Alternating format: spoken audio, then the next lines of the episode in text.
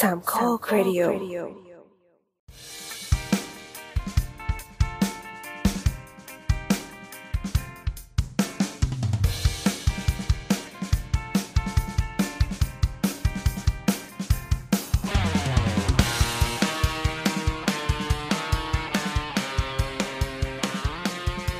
สวัสดีครับดิกเลิกแกล้งบดเลิกแกล้งบดกันอะโอเคอ่าก็พูดไปสิ ไม่ได้เปิดนานไง คือบอสไม่ได้หลีดมาประมาณสองปี เออ ยังไงดีอะอะพี่แอนเปิดรายการก่อนสิอะไรวะ โอเค สวัสดี นี่คือรายการเสาร์เสาร์เรามากันหกคนนะครับ วันนี้เราอัดกันวันที่ยี่สิบเก้าตุลามันเดือนอะไรวะกรกฎาหกห้านะครับ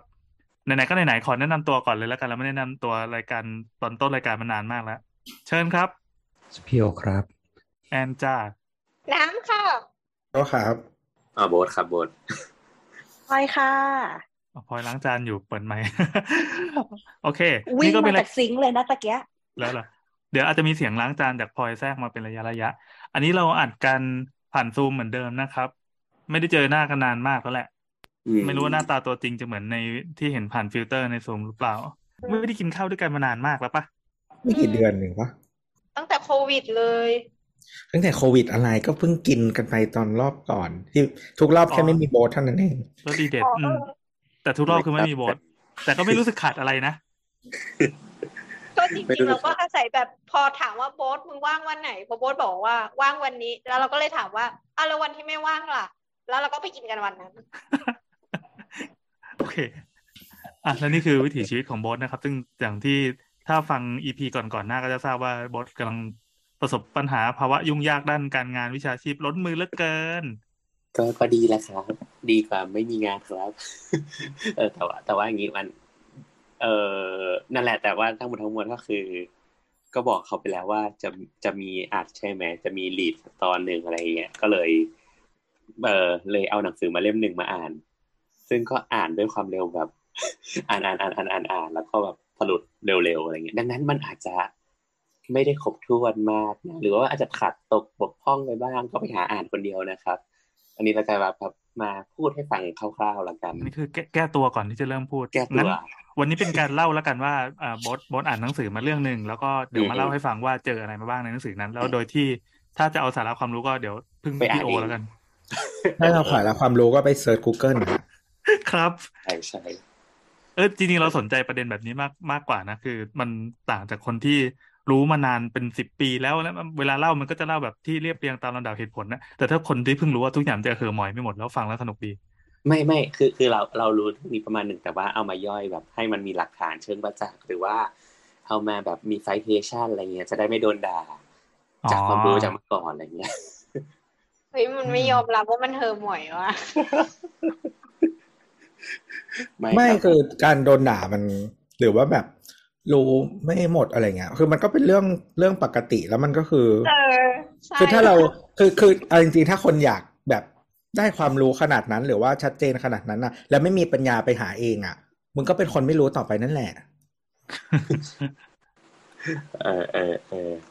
แหมแหมโอเคมาครับโอเคครับ EP นี้เราจะว่ากันด้วยเรื่องอะไร เอ่อพูดหลักๆเอ่อเอาเป็นภาพรวมเป็นเรียกว่า post modern เนาะ post modern เราอาจจะยุครู้จักแบบเอ่อ สถาปัตยกรรมแบบ modern ใช่ไหม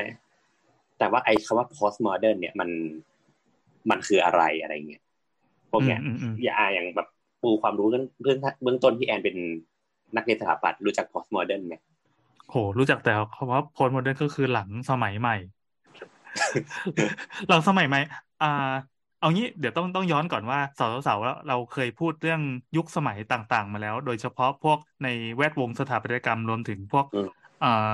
ประวัติศาสตร์ศิลปะเนาะเคยย้อนไปตั้งแต่สมัยนู่นเนี่ยแบบเมโสโปเตเมียไล่มายันกรีกโรมันมายันยุคอ่าเรเนซองส์ก็มีรวมถึงยุค modern รวมถึงยุคปฏิวัติอุตสาหกรรมอะไรต่างๆ จนในที่สุดก็มาคราวเนี้ยมาคราวเนี้ยเออถ้าใครที่สนใจฟัง EP ก่อนๆ หรือว่าเป็นยุคสมัยต่างๆ ก็ลองไปย้อนฟังได้ แต่ถ้าเกิดว่าหาไม่เจอก็ลองทักๆมาแล้วกันหาเจอบ้างไม่เจอบ้างเพราะมันจะจมอยู่ในสองร้อยห้าสิบ EP ที่ผ่านมานี่แหละ เราก็หาไม่เจอเหมือนกัน อืมใช่ใช่แล้วก็ Google เหมือนกันแหละเขาใช้วิธีเดียวกันนี่แหละรับปากไปงั้นแหละกูก็จำไม่ได้เหมือนกันครับ อะโอเคอะงั้นทีนี้กลับมาที่ post modern โอเคก่อนอื่นเราเราจะอ้างอิงจากหนังสือเล่มนี้นะ ชื่อว่าสถาปัตยกรรมพันธุ์ใหม่ หลังยุคสมัยใหม่เฮ้ยของภาษาไทยเหรอใช่ของอาจารย์ชื่อว่าเด่นวาสิกสิริ อันนี้เป็นอาจารย์เอที่งแหมเพื่อนเพื่อนพี่โอ อาจารย์กูไว้เพื่ใช่อนอะไรใช่หรอกใช่เขาเป็นอาจารย์สถาปัตยกรรมศิลปากรครับสอนตั้งแต่สองห้าสองสองนะ ในวิชาสถาปัตยกรรมทฤษฎีและแนวคิดการออกแบบ ปัจจุบันเกษียณอายุราชการแล้วตำในตำแหน่งผู้ช่วยศาสตราจารย์นะครับ อันนี้เราก่อน โอเคงั้นเริ่มเริ่มจากหนังสือเล่มนี้ แต่ว่าเราไม่ได้เล่าไปตามแบบหนังสือเลยนะ เรามีแบบสลับนิดๆหน่อยๆเพื่อปูปูพื้นที่ปูปูพื้นนิดหน่อย โอเค เริ่มเริ่มต้นจากกันว่า ในวงการถาปัตย์เนี่ย มันจะมีสิ่งที่เรียกว่าการการเคลื่อนไหวของยุคต่างๆถูกไหมการเปลี่ยนแปลงของยุคต่างๆ ทางสถาปัตยกรรมอะอืม ถามว่าในวงการถาปัตย์เนี่ยมันก็ไม่ได้แตกต่างจากวงการศิลปะอื่นๆ ก็คือหมายถึงว่า เมื่อมันมีค่านิยมใหม่ๆ หรือไอเดียใหม่ ๆ เนี่ย วงการถาปัตย์อะมันก็จะเปลี่ยนเปลี่ยนไปตามไปตามเขาเรียกมีการพัฒนา เปลี่ยนแปลงไปตามรูปแบบของสิ่งแวดล้อมหรือว่า ปัจจัยภายนอกหรือตัวแปรอื่นๆที่มันเกิดขึ้นในสังคมเนาะตามกาลเวลาต่างๆอะไรเงี้ยก็เป็นเทรนด์แน่นอนด้วย อ่า เทรนด์ด้วยและและแน่นอนส่วนหนึ่งก็คือตัวถาปัตยกรรมอะมันจะเปลี่ยนแปลงคู่ขนานไปกับวงการศิลปะ เช่น เช่น เช่น สมมุติว่าในในยุคแบบการเปลี่ยนจากเอ่อเรเนซองเอ้ยไม่ใช่การเปลี่ยนจากยุคยุคเก่ามาแบบเป็นเป็นยุคใหม่อะไรเงี้ย น่าจะสักแบบ ศตวรรษที่สิบเจ็ดสิบแปดอะไรเงี้ยเราจะเห็นได้ว่าอย่างไรในตัวของภาพเขียนเนี่ย จากที่มันต้องวาดเจ้าวาดเชื้อพระวงศ์วาดอะไรเงี้ยมันก็จะเปลี่ยนมาเป็นวาดแบบ ธรรมชาติวาดแบบวิถีชีวิตคนธรรมดาทั่วไปอะไรเงี้ยเออ มันจะมีการเปลี่ยนแปลงอะไรประมาณนี้อยู่เสมอ ตัวศิลปกรรมก็เช่นกัน ก็ก็จะมีการเปลี่ยนแปลงลักษณะเช่นนี้ เช่น สมมติว่าก่อนเราอาจจะออกแบบเพื่อเซิร์ฟศาสนา เซิร์ฟเจ้า เซิร์ฟผู้มีอำนาจใช่ไหม ตอนนี้ไม่เป็นงั้นเหรอมอพอมาอยู่ยุคหนึ่งมันก็จะเซิร์ฟคนธรรมดาทั่วไปอะไรเงี้ยเอออะอันนี้อันนี้ภาพโดยรวม โดยกว้างๆเนาะคราวนี้ เอ่อก่อนไปถึงคำว่า post modern นะเราต้องกลับมาทำความเข้าใจคำว่า modern ใหม่ก่อนว่าอ่า modern architecture มันคืออะไร มันว่าสถาปัตยกรรม modern น่ะมันคืออะไรถ้าถ้ากับเป็นภาษาไทยเนี่ยสถาปัตยกรรม modern ก็คือสถาปัตยกรรมสมัยใหม่ ซึ่งซึ่งซึ่งมันกว้างมากคำว่าสถาปัตยกรรมสมัยใหม่ถูกไหม อีตอนที่คนคิดคำนี้ขึ้นมานี่มันคงเป็น มันเออมันมันมันแปลตรงตัวว่าสมัยใหม่เลยป่ะคำว่าโมเดิร์นเนี่ยใช่ใช่ใช่คล้ายมัๆนว่าแปลว่าความหมายในภาษาอังกฤษอะเขาตั้งใจจะให้เป็นคำว่าสมัยใหม่เลยใช่ไหมใช่ใช่พอพอไม่มันมันหลุดจากมันคิดมาก่อนที่เขาเรียกว่าอะไร เหมือนเราเคย define สิ่งนี้ไปแล้วอะจำไม่ได้ว่าตอนไหนเออใช่แต่ว่ามันมันคือณณตอนที่มันเกิดขึ้นอะมันคือเหมือนเป็นปัจจุบัน มันก็ยังไม่มียุคป่ะเออ แล้วพอปันผ่านมา เราก็เลยเอาคำนั้นอะใช้เป็นชื่อยุค ซึ่งจริง ๆ มันจะงง เพราะว่ามันเป็นชื่อยุคที่มันบอกช่วงเวลา แต่ว่ามันไม่จริงอีกต่อไปน้องปะการบอกอืมช่วงเวลานั้นไม่จริงอีกต่อไป เพราะเราผ่านมันมาแล้ว เราเข้าใจมันมันเหมือนเหมือนหมอชิดใหม่เหมือนสายใต้ใหม่อะเออสายใต้ใหม่เนี่ยงงที่สุด เพราะว่าสายใต้ใหม่คือสายใต้เก่า อันนี้คือตั้งชื่อแบบไม่ได้นึกถึงวิสัยทัศน์ในอีกหลาย ๆ ปีข้างหน้าไง แล้วย้ายไปอีกที่เก่าอีกก็คือสับไปสับมาไม่รู้ที่ไหนใหม่ที่สายไหนใต้ใหม่ล่าสุดเก่าๆใหม่ๆเออเพราะมันสลับที่กันมันมันคือที่สองที่ที่มันสลับที่กันจากใหม่ไปเก่าจากเก่าไปใหม่มากลับมาอ่านั่นแหละ โอเค พอพอพูดถึงโมเดิร์นเนี่ยโอเค มันก็จะสามารถแบ่งได้หลายคะแนนเนาะหลายปัจจัย โอเคการเช่น พอพอเข้าสู่ยุคศิลปะเนี่ย มันก็จะเป็นพูดเอ้ยพูดเข้าสู่ยุค modern เนี่ยถ้าอย่างในเชิงศิลปะเนี่ยมันก็เป็นแบบพวกแบบ cubism ใช่ไหมพวกแบบคิวบิซึมคือประมาณไหน งานปิกัสโซอะ ลองลองไปหางานปิกัสโซดู เออ ซึ่งซึ่งอย่างในตัวของ modern เนี่ยอย่างที่บอกเราบอกว่ามันคู่ขนานกับตัวศิลปะ ตัวสถาปัตยกรรม modern ก็ก็มาควบคู่กันหนึ่งสิ่งที่มันได้รับอิทธิพลมาจากศิลปะก็คือ เช่น การออกแบบอาคารที่เป็นรูปทรงเลขาคณิต ที่เป็นอืกล่มองกล่องๆเหลี่ยมๆต่าง ๆอะนะเออ ซึ่งซึ่งในอนาคตโอเค มันจะไปพัฒนาสู่ความงามแบบหนึ่งที่เรียกว่า international style อะเดี๋ยวเราค่อยมาคุยกันเรื่องนี้เนาะหรือว่าการปัจจัยของโมเดิร์นอีกอันหนึ่ง architecture อันหนึ่งก็คือตัวของเทคโนโลยี ก็คือการปฏิวัติอุตสาหกรรมที่มันเกิดขึ้น ดังนั้นตัวของ modern architecture มันจะต้องโชว์โชว์แบบโชว์เหล็ก โชว์กระจกอะให้ให้ให้ฉันเห็นว่าฉันก้าวหน้า คิดคิดออกใช่ไหมอืม ฉันเอาสิ่งใหม่ ๆ มาใช้แล้วอะฉันก้าวหน้าแล้ว เออ หรือ เช่น ปัจจัยอื่น ๆ เช่น ปัจจัยทางการเมือง อะแน่นอนว่ามันก็เป็นการการการขึ้นมาของฝ่ายก้าวหน้า ฝ่ายซ้ายมาก ๆ ฝ่ายที่นิยมความเท่าเทียมทางสังคมถูกไหมดังนั้นมันก็จะมีการไปลบพวกความเป็นลำดับชั้นทางสังคมผ่านตัวสถาปัตยกรรมสถาปัตยกรรมในยุคก่อน เออ มันก็จะถูกลบลบลดลดทอนมันลงอะไรเงี้ยหรือจะมีคำพูดเช่นคำว่า ornament is a crime ก็หมายถึงว่าไอการประดับตกแต่งเนี่ยมันถือว่าเป็นอาชญากรรมอย่างหนึ่งคิดออกไหมเพราะว่าแบบคุณไปสร้างสร้างสร้าง hierarchy ทางสังคมผ่านตัวของสิ่งปลูกสร้าง อืม อันนี้เราก็เคยจะเคยคุยกันในตอนสถาปัตย์ยุคคณะราษฎรใช่มาใช่แล้วทีหนึ่งก็จะเป็นถูกลักษณะถูกของของของความ modernize ของสถาปัตยกรรมประเทศเรา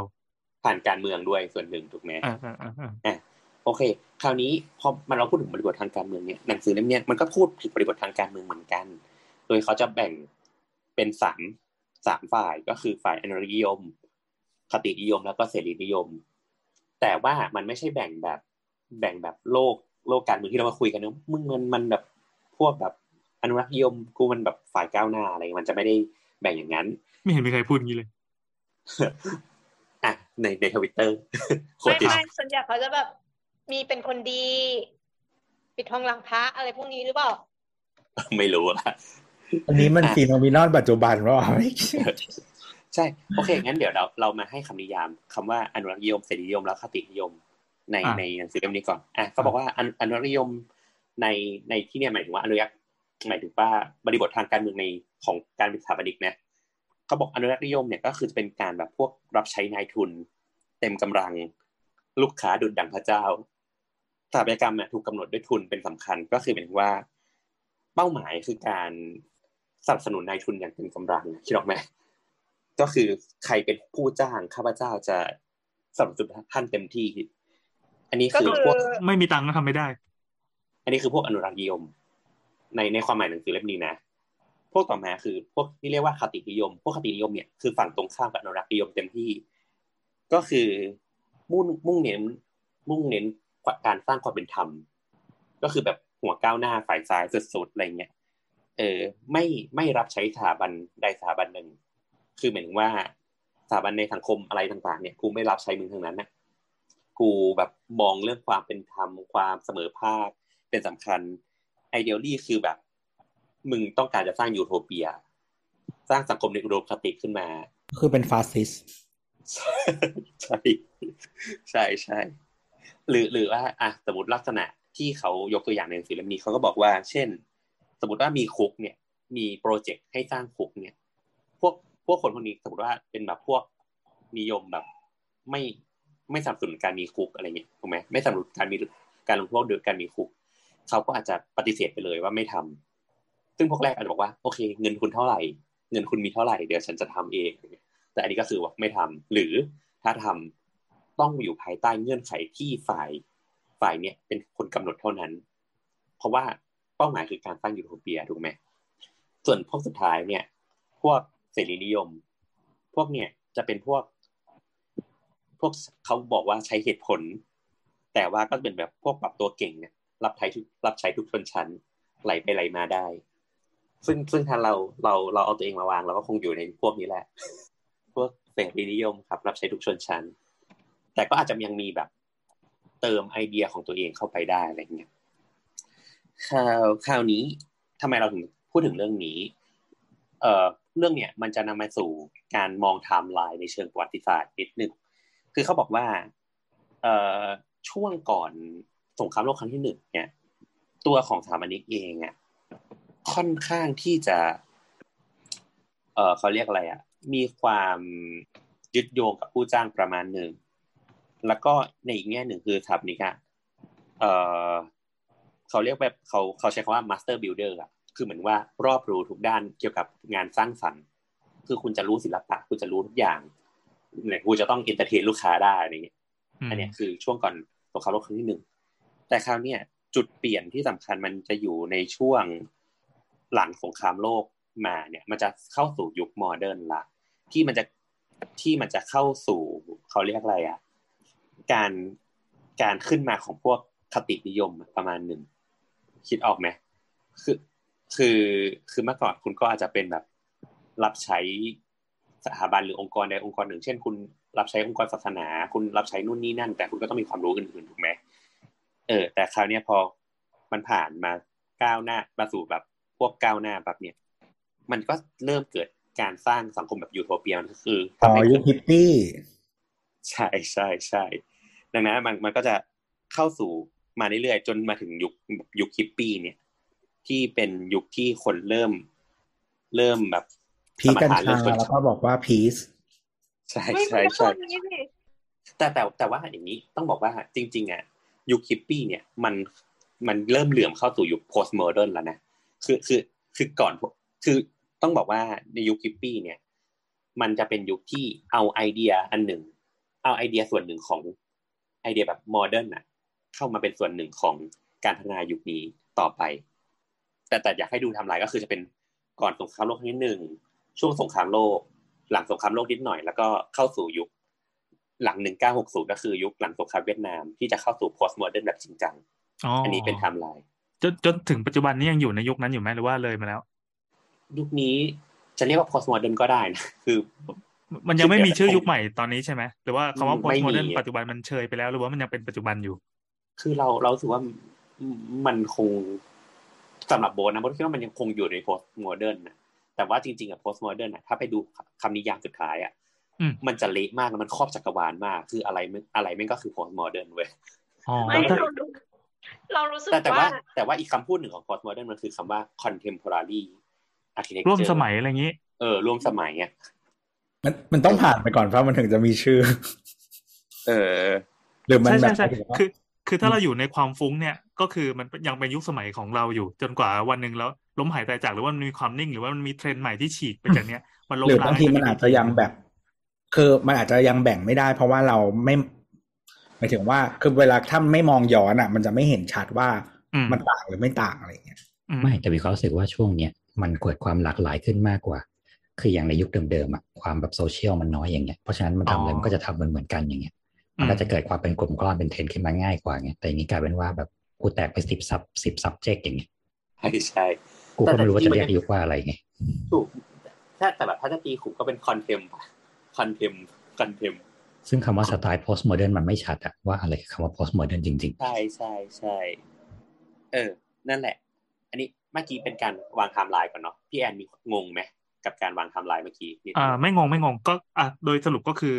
น่าจะหนึ่งเก้าหกศูนย์ถึงประมาณสองพันมันจะเป็น post modern ที่ที่ชัดใช่ใช่ใช่อะโอเค เมื่อกี้เราพูดถึงก่อน postmodern คราวนี้เราจะมาพูดถึง modern movement อีกนิดหนึ่งเพื่อปูพื้นๆอะอะอะอะก็ แน่นอนว่า อย่างที่บอกเนาะว่า modern movement มันก็เกิดจากการปัจจัยเรื่องการเมือง เรื่องการปฏิวัติอุตสาหกรรมต่าง ๆ เนี่ยมันมันก็เข้าสู่การสมาทานความเท่าเทียมต่าง ๆ ที่มันเกิดขึ้นเนาะเอ่อคราวนี้เนี่ยเราจะเห็นได้ว่าถ้าเรากลับไปฟังใน EP แบบ social housing เราจะเห็นว่ามันจะเกิดสิ่งหนึ่งที่เกิดขึ้นก็คือพวกอาคารขนาดใหญ่ พวก social housing ต่างๆถูกไหมที่มันมันเกิดขึ้นจาก เหมือนว่ามันเกิดขึ้นนะโดยได้รับทุนจากรัฐ เหมือนว่ารัฐก็รัฐเนี่ยวงเล็บคือเป็นสถาบันนะสถาบันสถาบันหนึ่งที่จ่ายเงินให้เราลงทุนในการสร้างยูโทเปียบางอย่างขึ้นมาเออ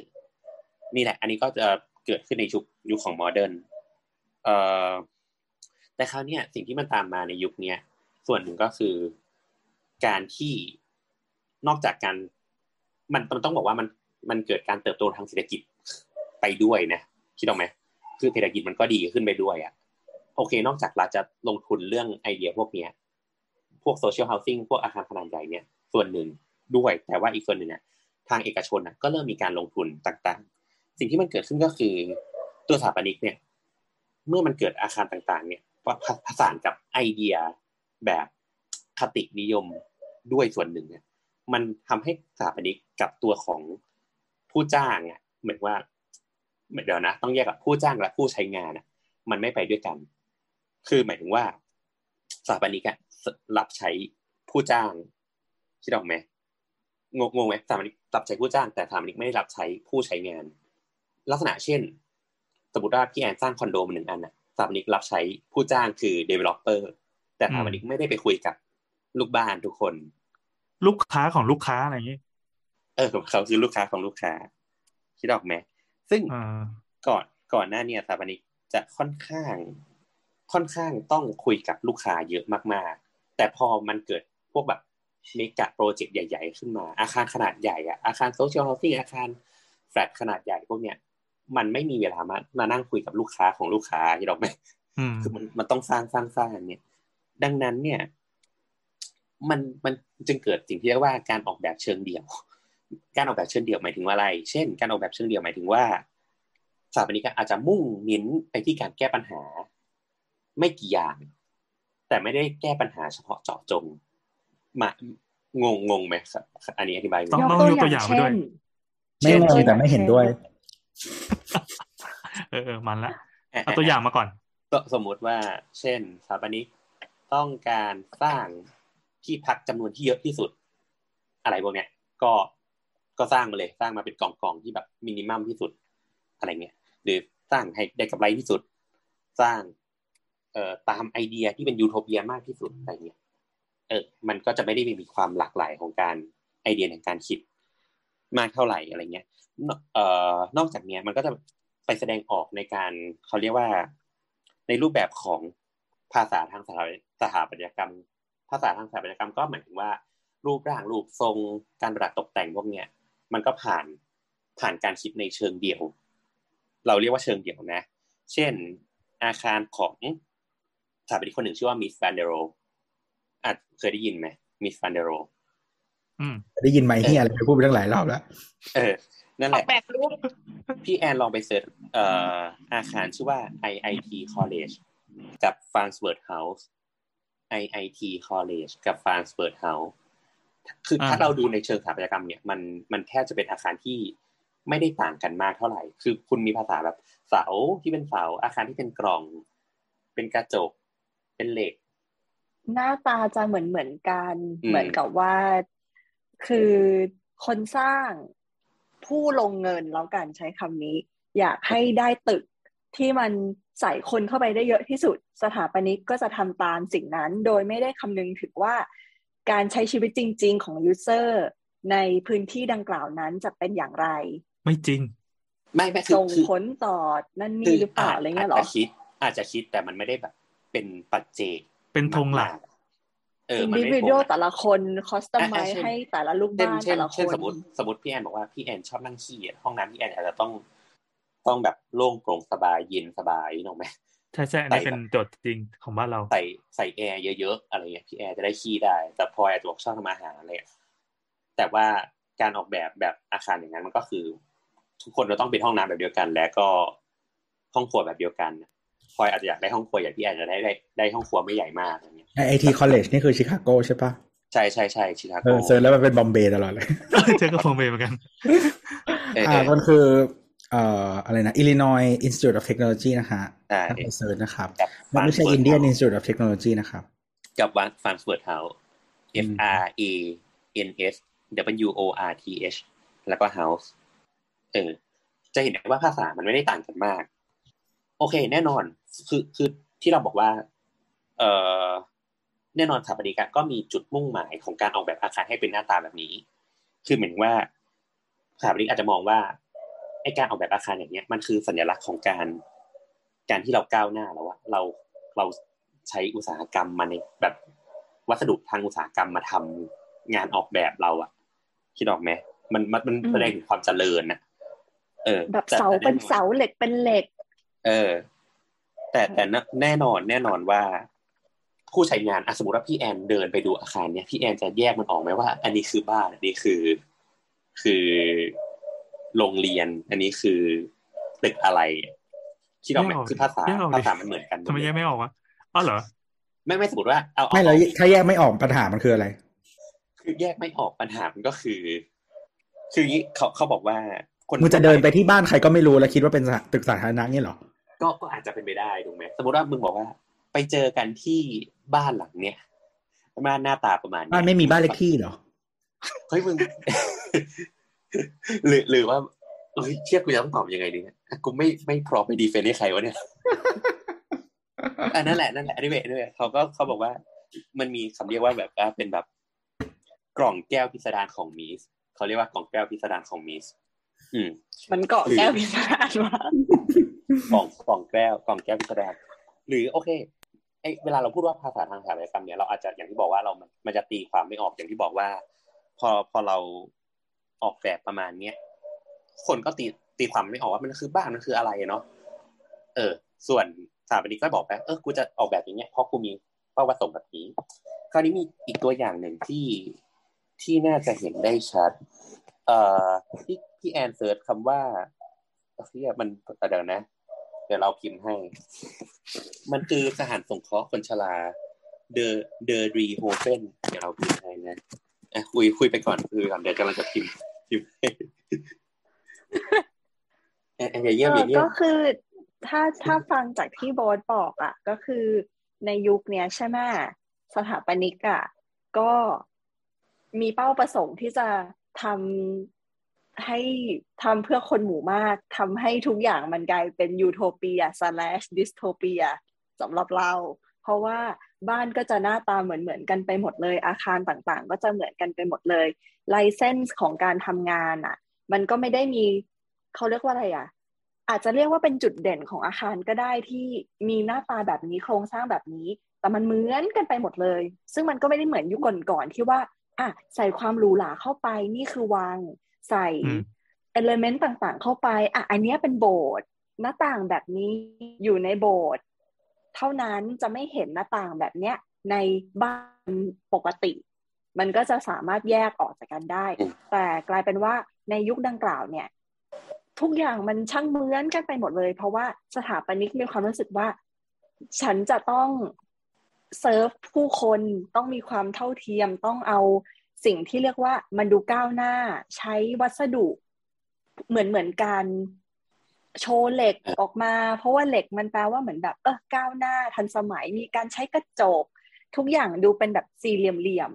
อะๆ minimal minimal หน่อยอะไรอย่างอ่าเงี้ยนิดหนึ่งนิดหนึ่งเราไปรู้สึกว่าคำอธิบายของพลอยมันน่าจะเป็น modern ใช่ใช่อันนี้ยังอยู่ modern อยู่ถูก อืม อ่าดังนั้นใช่ดังนั้นอะอะความเป็น modern มันคือการที่โชว์ว่าฉันเนี่ย กระโดดเข้ามาสู่ระดับนานาชาติสากลไม่มีเส้นแบ่งด้าน อัตลักษณ์ท้องถิ่นแล้วอะ ใช่อ๋อมันมันมันมันมีมาข่าวพร้อมเรียกกับว่าแบการบปฏิวัติอุตสาหกรรมไง เออเอออืมมันมันมีสถาปัตยกรรมที่เรียกว่าแบบ international style อะใช่ก็อย่างที่บอกไปนั่นแหละ อย่างที่บอกมันก็มามาด้วยความไอเดียแบบทางการเมืองว่าความเท่าเทียมนั่นแหละ อืมอืมอะโอเค คราวนี้คราวนี้โบสส่งชื่อไปฮะพี่แอนเสิร์ชหรือยังเจอแล้วให้ให้ตัวอ่านดีกว่า มันมันเป็นภาษาว่าเยอรมันหรือดัช มันดัชดัช อ่าดีดรายโฮเฟนแต่ว่าไม่รู้ว่าออกเสียงยังไงนะ ก็ DE นะฮะ แล้วก็วัก DR IE แล้วก็วัก HOVEN นะครับ เออ ซึ่งซึ่งจะบอกว่า ไอไอการตีความเนี้ยมัน อย่างที่บอกว่าเรื่อง international style มันก็เรื่องหนึ่งนะ แต่ว่าอีกอีกแง่หนึ่งคือ อย่างที่บอกว่าภาษาในการที่สื่อความหมายออกไปเนี่ย ความความไม่เข้าใจระหว่างสารของผู้ส่งออก และก็ผู้รับเนี่ยมันก็ทำให้มีปัญหา เช่นอย่างอาคารเนี่ยเอ่อสารสงเคราะห์คนชราเนี่ยนะ De Drie Hoven เนี่ยนะคืออย่างนี้เขาบอกว่าเรียกว่าสถานสงเคราะห์ชราเรียกว่าบ้านผู้สูงอายุเขาบอกว่าอาคารเนี่ยออกแบบด้วยคนชื่อว่า Herman Hertzberger เออคือถามบ้านพักคนชราเนี่ยเขาบอกว่าสถาปนิกอะมีความต้องการที่จะออกแบบอาคารน่ะ ให้มีความหมายถึงการดูแลเอาใจใส่ ความเอื้ออาทรและความละเอียดอ่อนด้านมนุษยธรรม ไม่รู้สึกเฮียอะไรทุกอย่างอะถูกแต่ว่าแต่ว่าคราวเนี้ยเขาบอกว่า แต่คนประชาชนธรรมดาเนี่ย ที่ที่เป็นคนรับสารเนี่ยเขาบอกว่าเขาเปรียบสถานสถานบ้านพักคนชราเนี่ยว่าเหมือนหีบศพที่เรียงตามตามช่องที่สอดซ้อนกันเป็นชั้นๆ โดยมีในความสื่อความหมายว่า ความชรากับความตายเป็นสิ่งที่มาคู่กันชื่อดังนั้นตัวของเฮอร์เบอร์เกอร์อะมีเจตนาที่จะตีความไปว่า นี่คือแบบเขาเรียกมีความเกี่ยวเกี่ยวเนื่องกันนะว่า เนี่ยคือมึงมาอยู่เนี่ย แล้วก็มึงก็จะเนี่ยคือหลุมศพอยู่ไปแล้วก็ตายแล้วก็เป็นหลุมซะเป็นฮวงซุยใช่ใช่แต่อะเดี๋ยวมันอธิบายก็รูดูปร่างน่ากลัวมากเลยนะเอออธิบายรูปร่างหน้าตาก่อนเนื่องจาก ภาพที่เราเจอมันเป็นภาพขาวดำอันนี้มันสร้างที่ที่อัมสเตอร์ดัมปีหนึ่งเก้าเจ็ดหนึ่งเอ่อตัวอาคารมันจะเป็นถ้าถ้ามองเป็นแปลนลงไปอะ มันจะสวัสดิกะคล้ายกะๆเป็นปลาหมึกปลาหมึกยักษ์เออเป็นสวัสดิกะก็ได้ มีแกนตรงกลาง แล้วก็มีปีกออกไปแล้วซึ่งปีกแต่ละปีกก็เป็นห้องพักอาศัย ซึ่งอาคารมันเป็นตึกนะสูงประมาณสามถึงห้าชั้น เหลี่ยมๆเลย ทุกอย่างเหลี่ยมหมดเลย เป็นปูนหมดเลย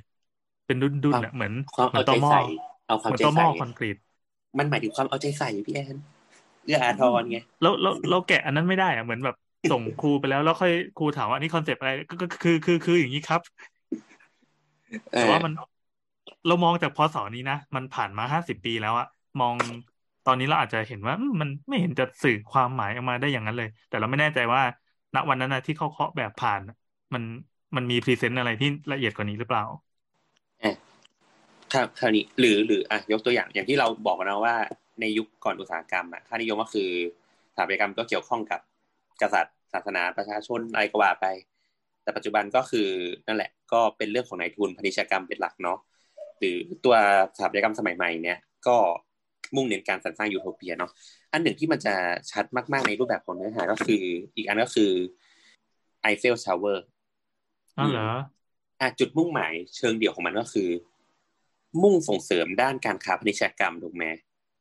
ก็คือไม่ให้คมันนสจร้างดเป็นจำสัญลักษณ์งานเวิร์สแฟร์ก็ก็ถูกไงก็คือเหมือนว่าเป็นแลนด์มาร์กไงให้คนจดจำมันไม่ได้เป็นอาคารถาวรด้วยซ้ำถูกถูกถูกแต่ว่าเขาบอกว่า คือคืออย่างเป้าประสงค์อันเนี้ย มุ่งหมายเลยอะมันอย่างอย่างอย่างที่เหมือนเคยเล่ากันว่าตอนที่ไอเฟลทาวเวอร์สร้างเนี่ยคนคนปารีสเกลียด Eiffel Tower มากถูกไหมเพราะมันเหมือนเป็นสัตว์ประหลาดขึ้นมาอันหนึ่งนะที่ไม่เข้ากับพวกใครเลยอะ แต่แน่นอนมันมีเป้าประสงค์ของมันอะ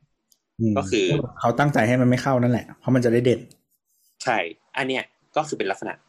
ของอันหนึ่งของโมเดิร์นที่บอกว่าเป็นเป้าประสงค์เดียว งงงงไหมเหมือนที่เราเล่ามาก่อนนะเนี่ย พยายามจะขยายให้เห็นภาพมากขึ้นเอาว่ามาต่อคราวนี้สุดท้ายแล้วเนี่ย ทั้งหมดทั้งมวลเนี่ยพอมันเกิดสิ่งเนี้ยมากๆปั๊บเนี่ย มันก็เกิดปฏิกิริยาต่อต้านขึ้นมาเนาะ ก็คือคนก็บอกว่า อืมไม่เอาแล้วอะไรเงี้ยแบบ พอกันทีพวกโมเดิร์นอะไรเงี้ยเออแบบแบบแบบงงไปหมดแล้วแบบกูไม่เข้าใจมึงต้องการจะทำอะไร มึงก็สร้างตัวประหลาดขึ้นมาแบบไม่เคารพอะไรเลยอะไรเงี้ยเออดังนั้นมันก็จึงเกิดการล่มสลายของยุคโมเดิร์นซึ่งอันหนึ่งที่เรามักจะพูดบ่อยๆ เกี่ยวกับการสิ้นสุดของยุคโมเดิร์นก็คือ เหตุการณ์การระเบิดตึกที่เมืองเซนต์หลุยส์เนาะก็คือ Pruitt-Igoe ในปีหนึ่งเก้าเจ็ดสองวันที่สิบห้ากรกฎานะ อันนี้คือว่าเป็นจุดสิ้นสุด อืม นั่นแหละ โอเค คราวนี้ อย่างที่บอกว่าภายหลังปีหนึ่งเก้าหกศูนย์เนี่ย ต้องต้องบอกว่าส่วนหนึ่งของตัวของ postmodern เนี่ย มันจะค่อนข้างคาบเกี่ยวกับยุคของ late modern หมายถึงว่า เราไม่มีทางรู้หรอก postmodern มันมาเมื่อไหร่ จนจนกว่ามันจะจบจนวันผ่านไป เออ มันมีอีกอันหนึ่งที่เกิดยุคช่วงนี้น่าจะเชื่อมกันก็คือ เออเขาเรียกว่าอะไร บ้านโซเวียตอะ อ่าอ่าอ่าอ่าอ่าอ่าอ่าพวก Brutalist ใช่ไหมใช่ใช่ใช่มันน่าจะเป็น แต่ว่ามันไม่น่าจะเป็นแนวคิดนี้ มันเป็นเหมือนแนวแบบ functionalism มากกว่า ใช่ใช่ แต่ว่ามันจะสื่อออกมาคล้ายกันบางอย่างอ่าอ่าอืมคือต้องต้องบอกว่ามันมันจะเป็นช่วงนัวๆกันคิดออกไหมเอ้ยแบบหมายถึงว่าคนบางคนบางพวกอะก็คือแบบเป็น modernist นี่แหละแล้วแต่ว่าตัวเองอะจะจะจะทลายกรอบออกไปละ กูจะไม่เป็น modernist ละกูจะ postmodern ละคือกูก็พัฒนาตัวเองไปเรื่อยๆอะไม่แต่ว่าดังนั้นคือคือความเป็นโซเวียตอะหมายถึงว่าคือบ้านมันก็จะเป็นกล่องๆนี่แหละนะก็เป็นตึกที่เป็นอืมกล่องใช่ใช่ ที่แบบเน้นเน้นฟังก์ชันก็คือว่าจำนวนคนที่อยู่ได้ยูนิตนู่นนี่นั่นอะไรอย่างเงี้ย แต่ว่า เออเขาเรียกว่าอะไร แนวคิดอย่างหนึ่งในโซเวียตมันคือความเท่าเทียมนะอืมอืมไม่แต่แต่ว่าอย่างที่บอกว่าเราเราว่าส่วนหนึ่งมันคือ สมมติว่าอาคารบางอย่างมันก็มีเป้าประสงค์ของมันถูกไหมแต่ถ้าเป็นอาคารที่เป็นแบบเกี่ยวกับคนเนี่ยมันก็จะเป็นอาคารที่มุ่งเน้นความเท่าเทียมอะซึ่งคือมันจะเห็นชัดใน เขาเรียกว่าอะไรยุโรปตะวันออกที่เอ่อที่ตอนเนี้ยไม่ได้อยู่ในอิ f ฟ u เ n นซ์ของโซเวียตแล้วกลายเป็นแบบชาติตะวันตกเต็มตัวเออที่คนจะเกลียดกันในปัจจุบัน ไม่แต่ว่าความจริงแล้วอะมันเป็นมันเป็นกลุ่มอาคารที่มัน เออมันมีวิจัยอะว่าแบบจริง ๆ แล้วมัน efficient มาก แล้วมันดี ก็ก็มันคือถูกคิดมาแล้วถูกไหมแต่ว่า คนคนที่ไปอยู่มันก็อาจจะมีคนความคนไม่ appreciate aesthetic มันเฉยเออนั่นแหละที่ถึงนั้นแล้วเราเราเราขอนิดนึงอ่าครับเอาก่อนเออ ถ้าพูดถึงเรื่องตึกใช่ไหมแล้วก็ตะกี้พูดถึงเรื่องตึกอ่าโมเดิร์นในเนเธอร์แลนด์แล้ว เราอยากให้ทุกคน Google ค่ะ Google นะคะคำว่า c l o o p House ค่ะ C O เอ้ย C U B E แล้วก็ House แล้วก็ Rotterdam R O T T E R ไอ้ตึกสีเหลืองๆใช่ไหม ใช่ตึกครูเพาน่าจะเป็น post modern แล้วนะ เราคิดว่านะ ใช่ มันเราเรารู้สึกว่าอันเนี้ยมันคือช่วงของการเปลี่ยนผ่านจากโมเดิร์นมาสู่โพสต์โมเดิร์นสำหรับเรานะ อืมอืมในแง่อ่าอันนี้ที่ว่าไม่โอแน่เคใจตึกยังมีความเป็นทรงเรขาคณิตอยู่ยังเซิร์ฟอ่า unit ให้คนเข้าไปเยอะๆอยู่ แต่เขาพยายามทลายกรอบบางอย่างที่เหมือนแบบ กูจะไม่โมเดิร์นเว้ยอ่าฮะนั่นแหละ แล้วก็ถ้าอยาก Google เพิ่มนะคะ ลองดูเหมือนเป็นแบบ Rotterdam Building อย่างเงี้ยก็ได้ก็จะเห็นว่าตึกในเมืองเนี้ย ค่อนข้างเฟี้ยวฟ้าวอย่างการทำ Rotterdam Central Station อย่างเงี้ย ตึกก็คือดูแบบ อู้ ล้ำๆมาก ๆ เลยอะไรเงี้ย นั่นแหแต่ละ แต่ในรอสเตอร์ดัมส่วนมากน่าจะเป็น post modern กันเกือบหมดแล้วนะอืม นั่นแหละ แต่ก็ต่อมาก็อาจจะเผื่อฟังต่อๆมาแล้วอยากเห็นแล้วกันก็ฝากไปค่ะอะโอเค คราวนี้พออย่างที่บอกกลับไปที่ไทำลายนิดหนึ่งก็คือว่า หลังอย่างที่เราบอกว่าเราอาจจะใช้ตัวของหลังยุคถึง 960 เป็นหมุดหมายหมุดหมายสำคัญนะในยุคอืมในยุคฮิปปี้เป็นหมุดหมายสำคัญของการ ในยุคของยุค post modern ละกันนะอาจจะไม่ได้อาจจะไม่ได้แบบขนาดนั้นเลยนะ แต่ว่าหมายถึงว่าไม่ไม่ไม่ได้แบบ เป็นปีนี้ปีนี้อะไรเงี้ยแต่ว่าเราใช้ว่าเป็นหมุดหมายแล้วกันเนาะเออ คืออย่างนี้พอหลังยุคฮิปปี้เราจะเห็นว่า พวกฮิปปี้เนี่ย ส่วนหนึ่งก็คือเขาก็จะแบบมุ่งเน้นเรื่องธรรมชาติ ไม่แบบเอาธรรมชาติมาแทนเทคโนโลยีอะไรเงี้ยเอ่อมีเรื่องของการช่วยเหลือ ซึ่งกันและกันแบบเป็นแบบ communal นิดนึงอะไรเงี้ยพวกเนี้ยก็จะเป็นวัฒนธรรมแบบฮิปปี้ ซึ่งมันส่งผลให้เกิดการเปลี่ยนผ่านของอาคารแบบโมเดิร์นมาสู่ postmodern ประมาณหนึ่ง เช่น เช่นสมมติว่า เอ่อ อาจจะมองว่าสถาปัตยกรรมไม่มีผิดมีถูกละมึงจะทำอะไรก็ได้ เอ่อ ไม่ได้เอื้อนายทุนละถูกไหมก็อาจจะเป็นแบบสถาปัตยกรรมแบบเพื่อชาวบ้านมากขึ้น เอ่อ ไม่เทคโนโลยีมาก เป็นงานคราฟมากขึ้นอะไรเงี้ย เออ ก็จริง ๆ มันมีความเละๆนะในยุคเนี้ยมันมันก็เหมือนกำลังสรรสร้างเกิดขึ้นมาอะไรเงี้ยเอออันเนี้ยก็จะถือเป็นจุดหมาย มีมีการเคลมว่ามีการเคลมว่าคุณมีมีคนหนึ่งชื่อว่าชาลเจงส์เขาเขาเป็นสถาปนิกแล้วก็นักวิจารณ์นะเขาเคลมว่า ใช้คาว่าเขาเคลมหรือว่า ในหนังสืออ้างว่า เขาเป็นคนแรกที่พูดถึงเรื่อง postmodern ในบทความที่เกี่ยวกับบ้านในปี 1949 ซึ่งถ้าเราเอาบทหมายในปี 60 มาคุย แล้วจนถึงยุคยุคการระเบิดตึก ไอตึกอีโกเนี่ยในในในปี 1972 เนี่ย เราจะเห็นว่าอีคุณชาวเจงส์เนี่ย มันเป็นผู้มาก่อนการประมาณ 20 ปี สุกรี เออ เออ เขาเป็นสุกรีมาก่อน คราวนี้ คราวนี้พอมันเข้าสู่ยุค postmodern เนี่ย เราจะเห็นได้ว่าเอ่อ ในช่วง 1960 เป็นต้นไปเนี่ย ในอเมริกาเนี่ยจะมีความคึกคักมาก เพราะว่าเออมันเริ่มเกิดการเปลี่ยนแปลงละสิ่งหนึ่งที่มีการเปลี่ยนแปลงที่เกิดขึ้นเนี่ย ก็คือการเปลี่ยนแปลงลักษณะการออกแบบอาคารของพวก modernist พวก modernist ในยุคนั้นหลาย ๆ คน เช่น คนชื่อว่าฟิลิปจอห์นสันลองลองไปเจอดูเป็นตาแก่เท่ๆ ใส่แว่นเท่ๆฟิลิปจอห์นสันที่ถือว่าเป็นแบบ modernist คนหนึ่งอะไรเงี้ยเขาก็ต้องการที่จะพาตัวเองไปสู่ postmodern แล้วแต่แน่นอนว่าการสลัดคราบให้หลุดของการเป็น modernist เนี่ยมันก็ยังยากอยู่ ดังนั้นมันก็จะเกิดอะไรที่มันแบบ ยังไปแบบจะไปก็ไปไม่สุดยังแบบกระจ่องกระแจงอยู่อะที่ตรงไหมหมายถึงว่า ตีความมันก็ยังตีความแบบ อืม ถ้ากูจะไปแบบไปประมาณนี้เลย มันจะผิดไหมนะอะไรเงี้ยเออมันก็จะเกิดอาคารพวกเนี้ยเต็มไปหมด หรือว่าแม้กระทั่งในญี่ปุ่นเองเนี่ย ก็มีลักการนำลักษณะแบบชาตินิยม เริ่มเอาความลักษณะอื่น ๆ ที่นอกจากพวก international style หรืออะไรเงี้ยเอาลักษณะความเป็นชาตินิยมอะไรพวกเนี้ยมาเริ่มใช้ความเป็นท้องถิ่นการประดับตกแต่งอะไรเงี้ยเออ เช่น คุณไปดูงานของ เอ่อของใครเนี่ย ซาชิโอโอทานิหอประชุมแห่งนานาชาติแห่งเกียวโต Kyoto International Conference Center พี่แอนลองเสิร์ชดูเป็นเฮ้ยที่นี่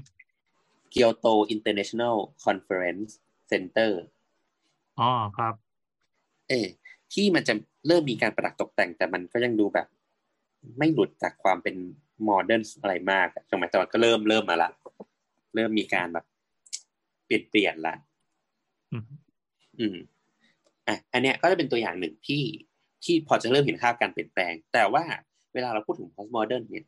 คนหนึ่งที่เราจะหลีกหนีไม่ได้เลย ที่มักจะปรากฏตัวเวลาเราโพสคำว่า modern ก็คือคนที่ชื่อว่าโรเบิร์ตเวนทูรีโรเบิร์ตเวนทูรีเออคือเวนทูรีเนี่ยเป็นอืมถ้าเทียบก็คือเป็นแบบ เป็นคำ ผกาในยุคต่อต้านรัฐประหารนะ เป็น เป็นคำ ผกาที่ด่าแบบมาก่อนการอะคิดออกไหมโมเดิร์นมันช่างแย่เหลือเกินอะไรอย่างเงี้ยคิดออกไหมอะเป็นคนตอแหลเหรอเออคืออย่างนี้เขาบอกว่าเวนชูรี่เนี่ย เวลาเขาวิพากษ์โมเดิร์นนะอันหนึ่งที่เวนชูรี่มักจะเริ่มวิพากษ์ก็เรื่องของรสนิยม และเรื่องของการใช้เครื่องหมายกับสัญลักษณ์ อืม คือเวนจูรี่บอกว่าเวนจูรี่อะ คิดว่าสถาปัตยกรรมอะควรมีความซับซ้อนและมีความขัดแย้งในตัวของมันเอง แทนที่จะมีความเรียบง่าย ควรมีลักษณะคุมเครือและเป็นปริศนาแทนที่จะชัดเจนและตรงไปตรงมา มีความหมายเป็นสองในแทนที่มีความหมายเดียว มีองค์ประกอบที่ใช้ประโยชน์ใช้สอย ได้สองอย่างควบคู่กันไป แทนจะมีอย่างเดียว มีลักษณะของความเป็นรูปผสม แทนที่เป็นความบริสุทธิ์และมีเอกภาพที่ซับซ้อนอย่างเรียบง่าย แทนที่จะมีความเป็นเอกภาพชัดเจนตรงไปตรงมา ไม่มีอะไรลึกซึ้ง คือโรเบิร์ตเวนจูรี่อะเคยเคยแบบล้อวลีอมตะที่ที่เราน่าจะเคยได้ยินคำว่า less is more ใช่ไหมอืม เออ แต่เวนจูรี่บอกว่า less is more อ๋อ เป็นประโยคของตาคนนี้ ใช่ less is more ก็คือเขาบอกว่า เออ เนี่ย แบบการน้อยมันช่างน่าเบื่ออะไรเงี้ยอืม ดังดังนั้นดังนั้น ความความที่เวนจูรี่บอกว่าเอ้ยตัวอาคารมันต้องมีความแบบซับซ้อนมากกว่าความ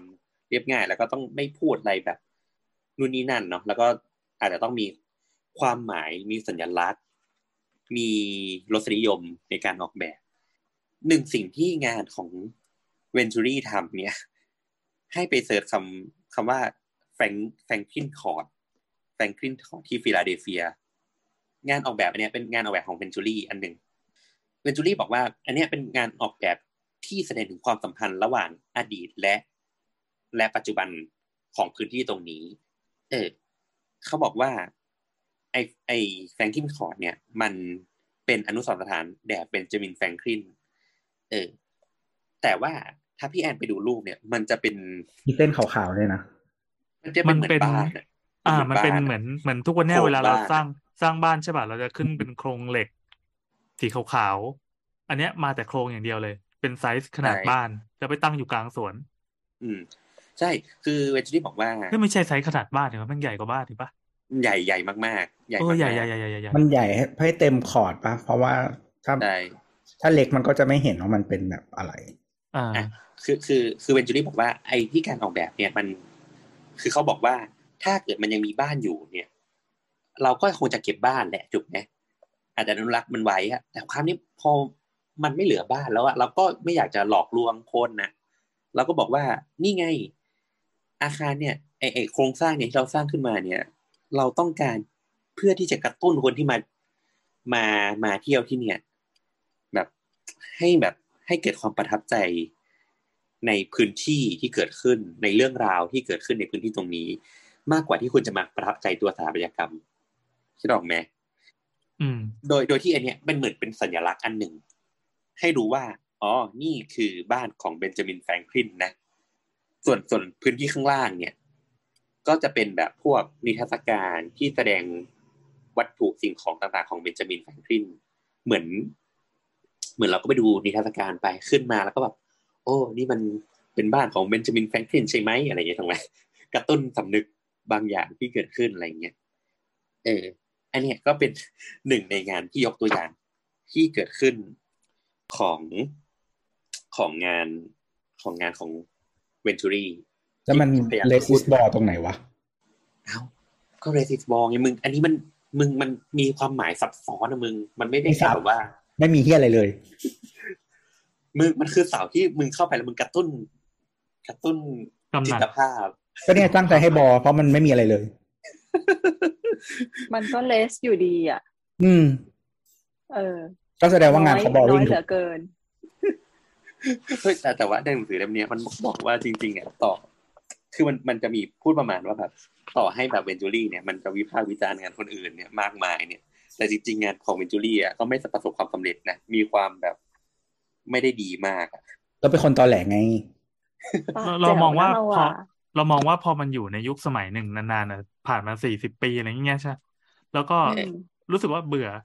เอ๊ะไม่ได้ไม่ดิไอชิ้นนี้มันเกิดหนึ่งเก้าเจ็ดสองก็คืออยู่กลางยุค modern เลย ใช่ไหมเอ้ยไม่ใช่ไม่ใช่พ้นยุค modern มาแล้ว เป็นเป็นปลายยุค modern จนหมดไปแล้ว อืมใช่เขาก็เขาก็จะรำคาญน่ะแต่มันทำยังไงได้เพราะว่าเราเกิดมาในฐานที่เป็นอย่างนี้เราโตในฐานที่มันเป็นอย่างนี้ เราจะจินตนาการออกจากจักรวาลที่มันอยู่มาตลอดอะก็จะลำบากนิดนึงคือสังเกตว่าอืมเวลามันเกิดยุคสมัยใหม่ของไม่ว่าจะเป็นศิลปะหรือสถาปัตยกรรมอะมันจะมีการพยายามจะต่อต้านพยายามจะขบฏจากอียุคเดิมอะ ขอขอกูขอปฏิวัติเจนก่อนหน้าไว้เพื่อมาเป็นเจนใหม่ในยุคใหม่ของกูเงี้ยแต่ว่าอ่าเหมือน sense เราก็ยังยังยังชินอยู่กับวิถีเดิมอะอืมอืมเข้าใจแต่ว่าก็แสดงว่ามันไม่สำเร็จไงสิ่งที่เขาทำมันเราเรามองว่าตอนนั้นมันอาจจะสำเร็จก็ได้ คือเรามองว่าจริง ๆ แล้วอะมันต้องดูภาพรวมทั้งหมดไงอย่างช่วงที่มันเป็น modern จริงๆอะมันเป็นช่วงของสงคราม มันเป็นช่วงของตั้งแต่พวกเวิร์วอร์เนี่ยเพราะฉะนั้นสิ่งที่มันจะเป็นแบบพอปฏิวัติอุตสาหกรรมเสร็จ การจะทำยังไงก็ได้ให้แบบอยู่ได้ในภาวะสงครามอะคือหนึ่งเราก็ต้องใช้ทรัพยากรให้น้อยที่สุดทำหน้าตาให้เหมือนกันที่สุดตัดในส่วนที่ไม่จำเป็นออก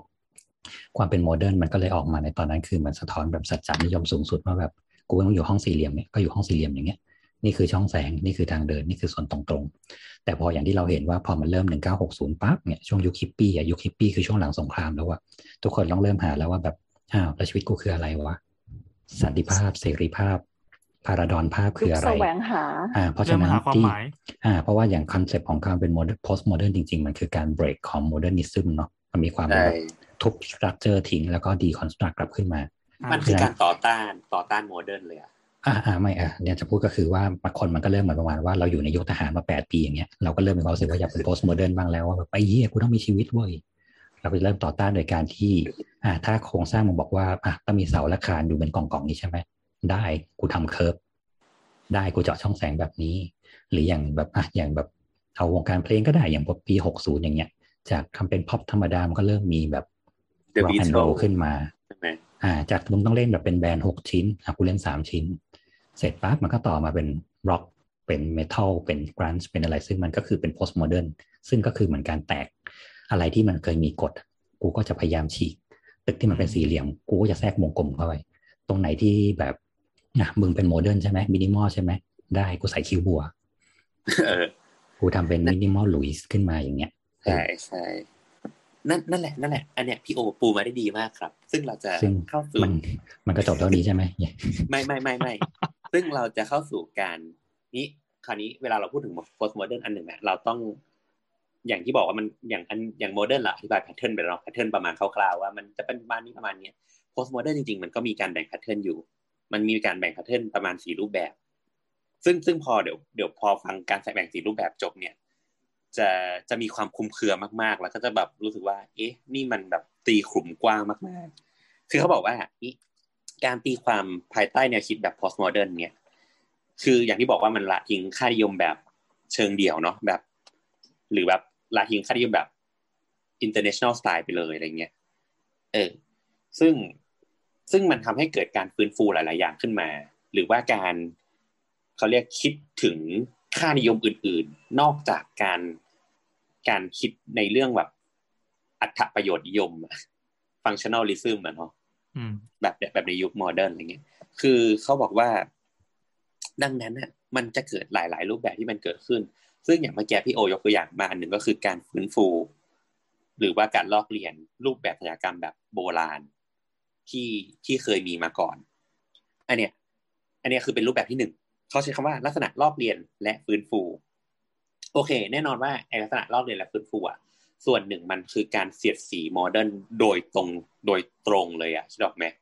มึงบอกว่า ornament อิส a รามใช่ไหมเนี่ยเนี่ยไงกูใส่ออร์นาเมนต์แม่งเลยคิดออกไหม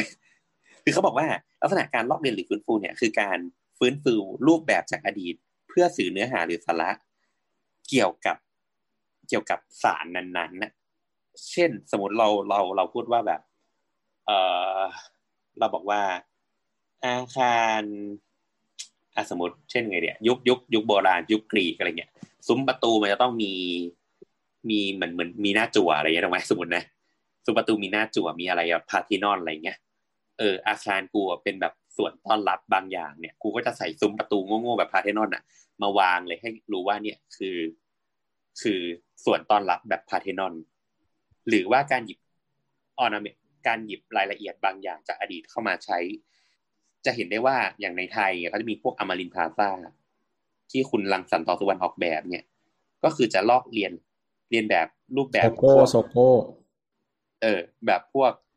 พวกเสาโรมันอะไรเงี้ยมาใช้เลยโดยตรงหรือว่าห้างเอราวัณก็คือเลียนแบบกับอาคารของอมรินอะไรเงี้ยคราวนี้แต่ว่าคราวนี้ตัวตัวของการล้อล้อเรียนรูปแบบเนี่ยมันมันค่อนข้างมีมีข้อข้อเอ่อเขาเรียกอะไรเอ่อมันจะมีพวกแบบพวกกาลเทศะหรือว่าการมาใช้ให้มันเหมาะสมอะคิดออกไหม คือบางทีมีข้อจำกัดในการใช้เนี่ยหรอคือคือมึงจะใช้ก็ได้ แต่เหมือนเหมือนสมมติว่าจะสร้างบ้านแล้วก็เอาแบบหน้าจั่วแบบหน้าบันแบบวัดมาไว้อะมันมันก็จะมีความแปลกประหลาดบางอย่างที่ดอกไหมคือบอกว่าจะทำยังไงให้มันลงตัวใช่ไหมล่ะเออแต่แต่ว่าต้องบอกว่า postmodern มันอย่างที่บอกมันไม่มีผิดไม่มีถูกไงที่ต้องไหมมันคือจับชายอะดังนั้นอะมันก็ไม่ได้ผิดซะทีเดียว แต่ว่าการตีความบางอย่าง มันจำเป็นที่ต้องอาศัย ประสบการณ์หรือว่าองค์ความรู้ที่เป็นปัจเจกประมาณหนึ่งด้วยคิดออกไหมสมมติพี่โอทำบ้านมาเนี่ยพี่โอเอา element ของวัดมาทำบอสอาจจะไม่รู้เลยคิดออกไหมแต่พี่โอรู้บอกเนี่ยกูต้องการให้มันบ้านมึงเป็นเป็นเหมือนวัดอะเพราะมึงเป็นพระอย่างเงี้ยสมมตินะสมมติสมมติอย่างเงี้ยแต่บอสไม่รู้ว่าเออก็สวยดีอะไรเงี้ยแต่แต่ความเป็น post modern คือมันต้องดูออกไงว่าเฮ้ยนี่มันไม่ใช่แบบ element ไทยแท้ๆแน่ๆเพราะมันจะต้องมีแบบอ่าเช่นเป็นโครงสร้างเหล็กขึ้นมาแต่โอเค ข้างบนค่อยเป็นเครื่องไม้อย่างเงี้ยอ่าซึ่งมันก็จะดูแยกออกแล้วว่านี่ไม่ใช่งานไทย traditional เพราะว่ามันมี sense ของความเป็น modern อยู่เช่น plan เป็นกรอบเป็นกล่อง ซึ่งในสายโบราณเราไม่ได้วางแบบนี้เราแค่เอา element ของมันเช่น มีซุ้มมีกาแลแต่เป็นกาแลที่ทำด้วยเหล็กอะไรเงี้ยก็อะอันนี้หรือว่าหยิบหยิบมาตรงๆดื้อๆมาใส่เลยก็ได้นะเป็นการประดับตกแต่งอย่างเดียวเลยก็ได้ อันนี้ก็คือการลักษณะ ลอกลอกเรียนและฟื้นฟู อันนี้คือลักษณะแรกรูปแบบแรกที่เจอจะเกิดขึ้นใน post modern อันนี้งงยังมีใครงงไหมครับ ไม่งงไม่งงโอเครวมๆก็คือยังไงก็ตามต้องมีการความอยากขบฏความอยากกวนตีนบ้างแหละ อ่าใช่หยิบมาดื้อๆอะอ่าอ่าอันต่อมาเขาเรียกว่าลักษณะลักษณะแบบพื้นบ้านประยุกต์ คือการออกแบบโดยการไม่ได้ คืออย่างอย่าง modern เนี่ยมันจะรื้อถอนไปหมดเลยอะเพราะเขาเชื่อในเรื่องยูโทเปียใช่ไหมเชื่อว่าไอเดียแบบเขาเนี่ยมันมันดีที่สุดอะมันวางแล้วมันได้ efficiency ที่สูงที่สุดถูกไหมอะอันนี้คือ modern แต่ post modern ก็คือเฮ้ยไม่เอาละกูไม่เอาความคิดนี้ละ กูเชื่อว่ากูจำเป็นที่จะต้องเข้าใจบริบทแวดล้อม สมมุติว่าไปทำออกแบบชุมชนเนี่ยคุณก็ต้องเข้าใจว่าบรรยากาศของสถานที่ชุมชนตรงนั้นเป็นยังไงมีวัดมีตลาดอะไรอะไรเงี้ย คือโอเคแน่นอนการออกแบบอะก็ไม่ได้แบบจะเรียนแบบของเก่าเลย แต่ก็จำเป็นที่จะต้องคำนึงถึงลักษณะดั้งเดิมให้มันมีการสอดคล้องอะไรเงี้ยเพราะเขาเชื่อว่า โอเค เราเสนอนำเสนอของใหม่เข้าไปได้เนี่ยแต่แต่เขาก็ยังเชื่อลึกๆว่า วิถีชีวิตมันจะไม่ได้เปลี่ยนทันทีมันต้องอาศัยเวลาในการเปลี่ยนแปลง เออ คือเราก็ทำให้มันดีเราก็มีความบงการอยู่นะ แต่ว่า ฉันก็รู้ว่า เดี๋ยวคุณก็ต้องเปลี่ยนแต่คุณจะไม่ได้เปลี่ยนทันทีอะทำไมดูเป็นคนละนิสัยกับเมื่อกี้เลยวะทำไมอะเมื่อกี้มันแบบกุมมาฟาดอะขอช็อตหน่อยเถอะอะไรเงี้ย แต่อันนี้มาอยู่ๆก็มาคอมเพลมไพร์เฉยเลย มันมันมีหลายคะแนนไง แต่ว่าทั้งหมดทั้งมวลเดี๋ยวจะถ้าทั้งหมดทั้งมวลนะพี่ลองย้อนกลับไปดูอะมันคือการ anti modernist อะอ่าอ่าอ่าอ่าโอเค มีจุดร่วมอยู่ ถูกไหมถูกไหมอ่าอันแรกมึง international style ไหม กูแปะหน้าตา element เลย อันนี้มึงมึงบงการดีนักใช่ไหม กูเข้าใจชุมชน อืมอะอันนี้แบบหนึ่งเนาะอีกแบบก็อีกแบบบอกว่าอันต่อมาเขาเรียกว่า เป็นแบบลักษณะเฉพาะกรณี อันเนี้ยค่อนข้างมีรากจาก modern มานิดหนึ่งในในเรื่องของการเชื่อว่าคนเท่ากัน คิดออกไหม ความเสมอภาคในในในสังคมอะไรเงี้ยลักษณะเนี่ยมันจะเป็นลักษณะเช่น จะดึงประชาชนเข้ามามีส่วนร่วมในการออกแบบ ในการเสนอโครงการในการแก้ไข จนแบบกระทั่งแบบลงมือก่อสร้างจริง อันเนี้ยฟังดูแล้วมันจะค่อนข้างฮิปปี้นิดนึงอะใช่ไหมแบบไอ้ที่แบบจับฉายนิดหนึ่งไงเออเขาบอกว่าลักษณะสถาปัตยกรรมแบบเนี้ยคือจะมีความ เอ่อเชื่อว่ามันต้องแบบค่อยๆ ดัดแปลงต่อเติมทีละนิดตามรสนิยมของผู้อยู่อาศัยอะแต่มันก็จะมีส่วนหนึ่งที่มัน anti modern นิดถูกไหม modern มันปรับเปลี่ยนอะไรไม่ได้ แต่อันนี้ก็คือแบบอะเราเชื่อนะว่าแบบผู้อยู่อาศัยแต่ละคนก็มีรสนิยมไม่เหมือนกันเออเขาเชื่อว่า เนี่ย อาคารหรือว่ารูปแบบต่าง ๆ เนี่ย เป็นตัวสะท้อนแนวทางของผู้อยู่อาศัยหรือว่า องค์ความคิดหรือไอเดียของผู้อยู่อาศัยโดยตรง เพราะว่าถ้าเกิดว่ารูปแบบเนี่ย มันสำเร็จอะเขาเรียกว่ามันจะทำให้บริบทและก็สถาปัตยกรรมอะมันมีชีวิตชีวา เหมือนแบบงอก แต่ตัวสถาปัตยกรรมจะงอกงามเหมือนธรรมชาติอะมันใช้คำว่าอย่างเงี้ยนะ อืมดังนั้นเริ่มเนี่ยก็คือกลับมาสู่งาน tailor-made อีกครั้งใช่ใช่ใช่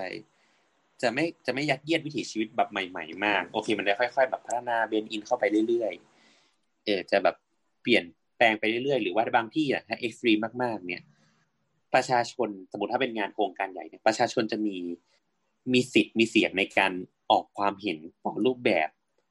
ต่อพื้นที่ว่าง อันนี้ถ้าเป็นงานแบบสเกลแบบสเกลใหญ่ขึ้นมาหน่อยนะแบบชุมชนอะไรเงี้ยเออ ก็จะมีมีสิทธิ์มีเสียงในการบอกว่าอะไรควรจะอยู่ตรงไหนไม่อยู่ตรงไหน อืมเขาบอกว่า อันเนี้ยให้ไปดูกรณีตัวอย่างของแนวความคิดการออกแบบผังมหาวิทยาลัยโอเลกอน ในส่วนของคณะศึกษาศาสตร์ เออ อันนี้ก็ไม่รู้จะหารูปมาให้ดูยังไงนะ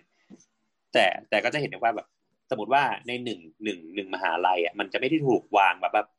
ทั้งมหาลัยต้องเป็นมูดเดียวกันที่ลองไหมมหาลัยก็จะแบบจับฉายนิดหนึ่งนะอะตรงโซนนี้สร้างในยุคนี้มีความเชื่อแบบนี้ พอข้ามไปอีกโซนหนึ่งก็อาจจะ อีกแบบหนึ่ง ข้ามไปอีกโซนหนึ่งก็อีกแบบหนึ่ง ตามความเชื่อค่านิยมคติ แนวความคิดในช่วงเวลานั้น ๆ อันนี้งงไหมครับ ไม่งงไม่งงเออแล้วก็อย่างสุดท้ายเขาบอกว่าลักษณะเปรียบเสมือน ลักษณะเปรียบเสมือนเนี่ย ก็จะเป็นทื่อๆเลยอะแบบ อาคารนี้เปรียบเสมือนกับอะไร นี่พยายามจะหาภาพอยู่แต่นึกไม่ออกเอออันนี้อะอันอันอันที่สามเมื่อกี้ก็จบละ ส่วนอันที่สี่อะอันนี้จะเป็นเปรียบเสมือนเนี่ยจะค่อนข้างจะใช้หลักการที่เรียกว่าการอุปมาอุปไมยประมาณหนึ่งอุปมาอุปไมยเช่น ง่ายที่สุดเลย ก็คือเช่นเอ่ออาคารซิดนีย์โอเปร่าเฮาส์อืมอะเหมือนซิดที่นีย์คโอเปวามร่าจานเฮาส์อะไรนะครับ เหมือนที่ความจานอะใช่เป็นเสือส้มใช่หรออะนี่ต้องบอกก่อนอ๋อเหรอว่าอย่างตัวของซิดนีย์โอเปร่าเฮาส์เนี่ย มันคือการอุปมาอุปไมยเนาะแต่ว่าคราวนี้เขาบอกว่าไอ้การอุปมาอุปไมยเนี่ย มันมันก็เหมือนกับการเราใช้ภาษาการใช้งานเขียนถูกไหมโอเค ในตัวของการเขียนเองเนี่ย มันสามารถกำหนดขอบเขตของการตีความหมายได้ถูกไหมว่ามันจะตีความว่าอะไรในในคอนเท็กซ์ทั้งหมด แต่ตัวของสถาปัตยกรรมเองเนี่ยมันมันมีระยะเวลาที่ยาวนานมาก ๆ แล้วก็แม้กระทั่งการเปลี่ยนแปลงรูปแบบการใช้งานเองก็มีผลทำให้กับ กับการตีความหมายมันเปลี่ยนแปลงออกไปอะไรอย่างเงี้ยดังนั้นเนี่ยการตีความหมายเนี่ยมันค่อนข้างที่จะขึ้นอยู่กับประสบการณ์ส่วนตัวมาก ๆ ประสบการณ์การรับรู้มากๆอ่าอย่างกรณีอย่างที่บอกว่ากรณีของซิดนีย์โอเปร่าเฮาส์เนี่ยเขาบอกว่าตัวของพวกแบบเองเนี่ย คุณยอนคุดซอนเนี่ยเขาบอกว่ามันอาจจะเปรียบเสมือนกลีบดอกไม้เปลือกส้มหรือเปลือกหอยตีความในช่องประมาณเนี้ย แต่โอเค ถ้าเราไม่เคยอยู่ไปเจอไปที่แบบพื้นที่ตรงนั้นเนี่ยเราอาจจะจินตนาการไม่ออกว่าไอ้เหี้ยมันคือเปลือกหอยยังไงวะมันคือเปลือกส้มยังไงวะคิดออกไหมหรือว่ามันกลีบดอกไม้ยังไง เราอาจจะบอกว่ามันเหมือนเต่าขี่กันอยู่อะเป็นเต่าแบบขี่กันสามตัวเสียงมาเลยคือที่ความจานอ่าหรือว่าเป็นหรือเป็นเป็นที่คว่ำจานอะไรเงี้ยใช่เสียงเต่ามาเลย เสียงแทรกเสียงเต่าตรงนี้เต่าเอออะพูดไปก่อนหาเสียงเต่าก่อน เราพยายามดีกว่าอะอันเนี้ยเห็นไหมมันก็จะขึ้นอยู่กับประสบการณ์ถูกไหมคือเราเราจินตนาการไม่ออกว่าเปลือกหอยมันเป็นยังไงอะไรเงี้ยหรือว่าอาคารเอ่อนา Nakagin Capsule Tower โตเกียวที่น่าจะเพิ่งทุบไปใช่ไหมไอที่เป็นแบบโตเกียว capsule house อะอ๋อที่มันแบบใช่ใช่ใช่อืมอ่าเขาก็บอกว่าจริงๆอะมันก็อาจจะมาจาก ใช่มาจากเอเออะไรวะมันจากเสียงเต่าใช่ใช่เสียงเต่าเย่ๆกันเขาก็บอกว่าจริง ๆ แล้วมันอาจจะมีการอุปมาอุปไมยว่าเป็นแบบบ้านนกอะคิดออกไหมบ้านนกแบบญี่ปุ่นอะไรอย่างเงี้ยคิดออกไหมมาซ้อนทับกันเหมือนเป็นรังนกขนาดใหญ่อย่างเงี้ยแต่แต่แต่จริง ๆ แต่จริง ๆ อันเนี้ยถ้าเอ่อเดี๋ยวค่อยเดี๋ยวค่อยเติมมาได้แต่แต่เขาบอกว่า มันก็จะมีคนไปตีความว่าเป็นเครื่องซักผ้าอัตโนมัติอะไรอย่างงี้ถูกไหมอืม ที่ซ้อนทับกันอะไรเงี้ยแต่แต่จริง ๆ จะบอกว่าไอตัว capsule house เนี่ยมันมีความคิดของเรื่องของเขาเรียกว่า เอ๊ะใช้คำว่าอะไร superarchitecture ป่าวะไม่ไม่แน่ใจคำนี้หรือเปล่านะมันมันมันจะทำไมมีอะมันจะมี movement อันหนึ่งชื่อว่า เอ่อพวก Metabolist ว่าแบบนึงนะจะเป็นเมตาบอลิสมันเดี๋ยวแป๊บเดี๋ยวจำจำชื่อไม่ได้อะ เผื่อใครอยากค้นตามนะครับ ไปค้นนาคาจิน N A K A J I N แล้วก็โตเกียวทาวเวอร์โตเกียวแคปซูลทาวเวอร์ลองเขาจะมีพวกพวกที่เลือกเรียกตัวเองว่าเมตาบอลิซึมหรือภาษาญี่ปุ่นอ่านว่าเมตาบอลิซึมอืเอมอเป็นเป็น movement หนึ่งในในภาษาช่วงไทยเรียกว่า Metabolism มันทำไมไอไอพวกเนี้ยมันจะมันจะเชื่อเรื่องแบบพวก megastructure ก็คือเหมือนว่าไอเดียมันขนาดแบบอาจจะ extreme ขนาดที่ว่า คุณขึ้นโครงมา โครงอาคารมีอะไรบ้าง โครงอาคารก็มีแค่บันไดหนีไฟมีลิฟต์มีอะไรเงี้ยถูกไหมแล้วอาคาร unit พวกเนี้ยมันก็เหมือนเป็น unit ที่เอาไปเสียบอะเสียบเสียบไปเรื่อยๆ เป็นทำเป็นโมดูลแล้วก็เสียบไปเรื่อยๆถ้าเกิดว่าสมมติว่าอนาคตอะ คุณจะย้ายไปสมมติว่าคุณจะย้ายจากโตเกียวไปเกียวโตเนี่ยแล้วมันยังมีอาคาร อาคารที่มันเป็น core tower นี้อยู่ คุณก็เอาบ้านคุณไปเสียบ เสียบเข้าไปใหม่คิดออกไหมมันมันคือแบบพวกแบบ พวก futuristic มากๆ พวกคิดถึงอนาคตมากๆอะไรเงี้ยมันก็จะ ideal มากๆ เออ อันเนี้ยก็เป็นแต่อันนี้ไม่เกี่ยวกับ จะเกี่ยวกับ พวก post modern ไหมก็อาจจะเกี่ยวเป็นเป็น เป็น section เล็กๆ ที่เกิดขึ้น เออ นี่แหละ ก็แต่ว่าทั้งหมดทั้งมวลเนี่ย กลับมาที่ตาเวนจูรี่เนี่ยเวนจูรี่เนี่ยมันเวนจูรี่เขาจะบอกว่า ลักษณะแบบเนี้ยถ้าเกิดว่าคุณน่ะ สื่อความหมายที่มันต้องตีความโดยใช้ปัจเจกเนี่ย คุณก็อาจจะถือว่าคุณทำงานเนี่ยไม่ประสบความสำเร็จมากเท่าที่ควร เพราะว่า เพราะว่า เขาใช้คำเขาใช้สิ่งเนี้ยเรียกว่าเป็นเป็ด คือเขาก็จะบอกว่ามันอาจจะเป็นแบบเป็ดที่มีปัญหาหรือเป็ดง่อยอะที่คุณแทนที่คุณจะตีความหมายมันอาจจะเป็นเปลือกส้มหรือกลีบดอกไม้ คุณไปตีความหมายว่าเป็นแบบเป็นเต่าขี่กัดอะไรเงี้ยก็ก็ยังถือว่าไม่ประสบความสำเร็จมากเท่าไหร่นะอืม นั่นแหละ ก็ เออจริง ๆ ภาพรวมของยุค postmodern ก็ประมาณนี้ มีอะไรจะเสริมไหมอะแต่จริงมีๆ postmodern มี postmodern มันมันค่อนข้าง ยิบย่อยขึ้นไปอีกนะ อันนี้หมันถึงว่าเราพูดถึงองค์องค์องค์กว้างๆของมันนะแต่ว่าในจะแนะนำคอนเซปต์ให้ฟังก่อนเออในเซกชันย่อยๆของ postmodern ก็จะมีแบบ กระจิบกระจ่อยกระจิบกระจ่อยอะไรเงี้ยไปอีก ขออาคารเจ๋งๆ ที่ลองไป search ดูแล้วจะว้าวๆหน่อยดิที่เป็นตัวแทนของยุค postmodern เนี่ยเราคิดว่าเดี๋ยวกันนะฟิลิปจอห์นสัน แบบหนึ่งนะจอห์นสันเอ่อ AT&T บอกว่า AT&T เออลองไปหาอาคารของคนชื่อว่าฟิลิปจอห์นสันครับ อาคารชื่อว่า AT and T Building AT&T AT and T Building อ่า อันนี้คือนิวยอร์กปะนิวยอร์กใช่ อ๋อ ตึกที่ข้างในกลวงอะเออคุณจะเห็นว่าอันเนี้ยเอา element แบบ แบบคลาสสิกมาเลยอะแบบแบบยุคเก่ามาทำเออป็นบอกบอกว่าเป็น postmodern นี่ไม่เชื่อนะ ถ้าเห็นจากหน้าตา แล้วมันมีอะไรเหรอข้างบนไง ข้างบนตึกไง เห็นไหมมันจะมี element แบบเสาโรมันอยู่อะถ้าอยู่ฮ่องกงจะบอกว่าเป็นฮวงจุ้ยเอ้ยนี่ถ้าบอกอยู่ฮ่องกงก็เชื่ออะไม่แต่ว่าอย่างตาฟิลิปจอห์นสันเนี่ยต้องต้องบอกว่าเขาเป็น modernist มาก่อนนะแล้วเขาค่อยมาเป็น postmodernist นะคือ พี่แอนไป search คำว่าฟิลิปจอห์นสันแล้วก็คำว่า international style อะพี่แอนจะเห็นว่าฟิลิปจอห์นสันทำงานที่เหมือนมิสแมนเดโลมากๆสไตล์แบบนั้นเลย แต่พอพอโอ้สในไตล์ช่วงแบบหลังทุกอย่างมินิมอลหมดเลยมีแต่เส้นตรงใช่อะแต่พอช่วงหลังพี่แอนจะเห็นได้ว่า อาคารแม้แต่อาคารนี้เองมันก็จะมีมีการเปลี่ยนแปลงถูกไหมอืมเออแกแกเบื่ออย่างนี้ปะเหมือนพี่ก็ป๋องตามจัดรายการผีเป็นนานๆนะ ก็ตามยุคตามสมัยอะเออ นั่นแหละ อันเนี้ยก็จะเป็นภาพภาพที่ชัดอันหนึ่งของ postmodern ก็จะเป็นอันนี้จะเป็นการอุปมาอุปไมยหรือการหยิบอิเลเมนต์บางอย่างมาใช้ มันก็จะสอดคล้องกับข้อหนึ่งและข้อสี่ถูกไหมที่เอามา ที่เอามาคู่ด้วยอะไรเงี้ยอืม หรือว่าบาง มันอาจจะไม่ได้โชว์ในแง่ของหน้าตาอาคารนะอาจจะแง่ของการวาง planning อาคารเองเนี่ยมันจะมีแบบอาคารบางอาคารที่เอาแบบ การวางอาคารแบบบาโรกมาวางอะไรอย่างเงี้ยถูกไหมมันมันก็จะมีมีหลายอย่างจะมันจะไม่ใช่แค่เรื่องของหน้าตาอาคารอย่างเดียวอะไรเงี้ยเออ postmodern architecture เอ่อมีอาคารอะไรอีกอะ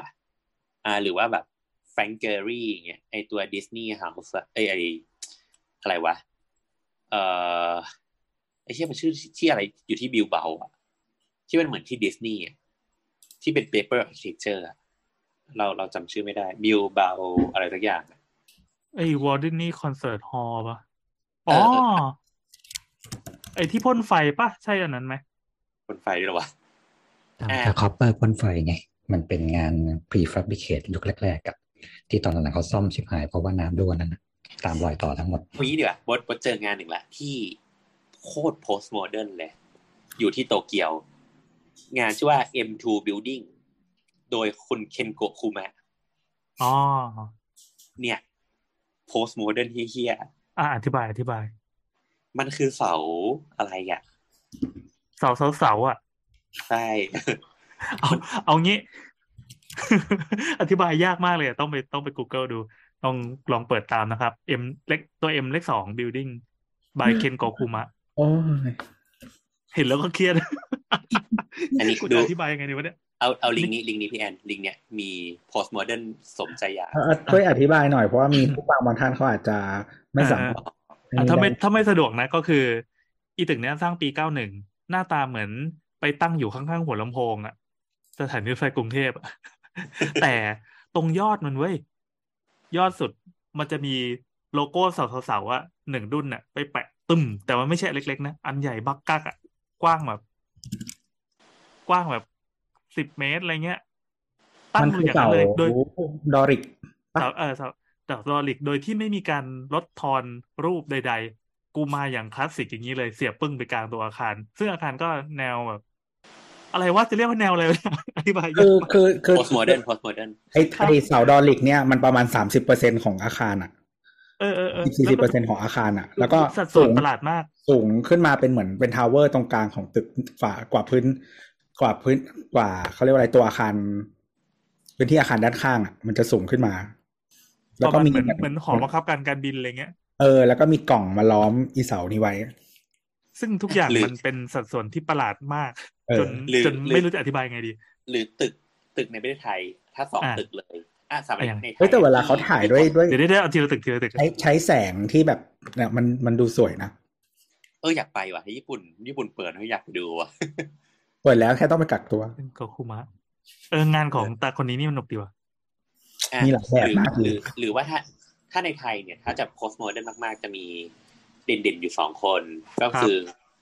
เอ่อรังสรรค์ต่อสุวรรณอ๋ออย่างที่บอกว่าพวกอัมรินทร์เนี่ยพวกเนี่ยอย่างที่บอกโซโก้แล้วก็อีกคน แล้วก็อีกคนก็คือสุเมธชุมสาย ณ อยุธยาอ๋อครับที่ตึกที่ชัดๆก็คือตึก robot building ก็คือตึกหุ่นยนต์ อ่า ค้นคำว่าตึกหุ่นยนต์นะ หรือว่าตึกช้างอ่าตึกช้างนี่ไม่ต้องค้นก็ได้ ภาพมันมาละอะหรือว่าตึก ตึกสุทธิชัยหยุ่นนะตึกเนชั่นหรอตึกเนชั่นตึกเนชั่นเขาบอกว่าเป็นแบบเป็นสุทธิชัยหยุ่นนั่งมันจน่าตุตาปมาน่าเกลียดมากเลยอะตึกเนชั่นทั้งสีทั้งอะไรแบบโอ้ยอะอีกคนหนึ่งที่ อ่าไม่ใช่คนไทยนะ อีกคนหนึ่งที่อย่างที่บอก post modern แล้วมีชื่อก็คืออย่างตัวของ Frank Gehryก็ไปดูตึกอันเนี้ยไอตึกที่มันเป็นกล้องสองทางไกลอะที่ส่งไปให้อะโคตรที่เลยเอาชื่อมาเด็ก C H I A T slash day building Chiat/Day อ๋อชื่อเอเจนซี่เหรอ ไม่รู้ว่า Chiat/Day อะใช่เอเจนซี่เอเจนซี่ที่ทำให้ Apple นะจ๊ะเหรอ มึงมึงก็ดูตึกเขาดิกล้องสองทางไกลอะ เอ่ออธิบายตึกนี้ก็คือ เอากล้องสองทางไกลที่มันเป็นแบบตาคู่อะมาคว่ำลง วางกับพื้นจบ จบจริง สามารถ search คำว่า binocular building ได้นะครับ อ่าจริงๆ search ว่า binocular building ๆ อันได้ อันนี้คือเขาทำมาเป็นอะไรวะ อยากรู้จักเลยอะทำไมวะ Frank มีคำถามเต็มไปหมด คือ Chiat/Day ปัจจุบันนี้คือ TBWA Chiat/Day เนี่ย เป็นเอเจนซี่ที่ทำโฆษณาให้ Apple นะครับอ่า เป็นคนที่ทำไอตัว ถ้าเราจะไม่ผิดคือโฆษณาไอ Apple กับ IBM อันนั้นอะอ๋อ อันนี้อยู่ LA นะ Think Different อะดิเฟรนมาก different มาก สุดเอาเป็นว่าให้ทำตามก็คงไม่อยากทำอะ มันมัน different มากเลยว่ะ แต่ก็ๆเอ่อยังไงดีวะเอันนี้มันเหมือนโทริยามะอากิระคนวาดดรากอนบอลอะไปวาดตึกเนี้ยให้อะคือขอ ขอเอาการ์ตูนไปลงตึ้งตัวหนึ่งแล้วก็จบอะตึกพวกอาราเล่อะเออเหมือนตึกอาราเล่อะไรแบบนั้นนะแต่นี่มันคือเอารูปกล้องสองทางไกลเลยมาขยายเป็นไซส์เท่าตึกอะอะอย่างอันเนี้ย อันเนี้ยมันจะมันจะอยู่ในหมวดของการอุปมาอุปไมยก็คือหมวดที่สี่ใช่ไหมที่เราก็อยู่ประมาณเกปริ่ระนมาณไว้ก่อนหอันน้นี้ไม่เรียกแล้วเออ ใช่ อันนี้แนวประชดประชันเลยอะก็คือเอามาใช้เลยถูกไหมเออเออใช่อ๋อใช่ใช่ใช่เขาจะจะละเช็คอะเออโอเค เขาเป็นคนทำมันนั่นแหละแคมเปญ Think Different ของ Apple จะบอกว่าอันเนี้ยเอ่อ เด็กเด็กถาปัดปีหนึ่งอะชอบดีไซน์กันโดยที่ยังไม่มีการลดรูปทอนลดทอนแต่รูปแต่ภาจพใดริงๆทั้งๆสิ้นอะถ้าถ้าสมมติว่าอันเนี้ยเราออกแบบอย่างเงี้ยในปีหนึ่งอะแล้วอาจารย์ด่าก็บอกว่าอาจารย์นี่จาก post modern เหรอวะใช่คือประเด็นมันคือเอาพุทอะมันได้เหมือนกันเว้ยแต่ว่ากระบวนการคิดก่อนมันจะออกมาเป็นอย่างเงี้ยเราเลยอยากรู้ว่าว่าโหพี่คิดยังไงให้คนออกตังค์ยอมจ่ายวะลูกค้า เออ ลูกค้ามึงยอมยังไงทำยังไงให้ลูกค้ายอมเอออันเนี้ยอันเนี้ยน่าสนใจซึ่งเป็นสิ่งที่เด็กปีหนึ่งยังยังคิดซับซ้อนแบบนี้ไม่ได้ ก็คือมึงต้องสร้าง narrative ถูกไหมมึงต้องสร้างเรื่องเล่าถูกไหมเออเล่าเรื่องให้เก่งยังไงให้มันออกมาเป็นอย่างนี้ได้บ้าเอ้ยยิ่งต้องลูกอันมีลูกค้าอันบ้านอันนี้ด้วยขอจัดให้ไปอยู่ในหมวดเดียวกับตึกเมื่อกี้อีตึกดอริกอะเคนโกคุมะอะแต่เราชอบเป็นเคนโกะมากกว่านะไอ้ไอ้นั่นมันยังมีสไตล์ไงมันมีแบบไอ้นี่มันคือเอาการ์ตูนมาลงตึ้งจบ แต่จริงๆอะไปเซิร์ชเคนโกคุมะตึกสวยเยอะมากใช่ใช่แต่โอเคใช่ใช่ถ้าถ้าภาษามันอาจจะแปลกๆนิดหนึ่งไม่เดี๋ยวว่าเขาภาษาเขาหลากหลายนะเว้ย แต่ตึกสวยนะ เราเราชอบตึกเคนโกคุมะมาก หมายถึงว่า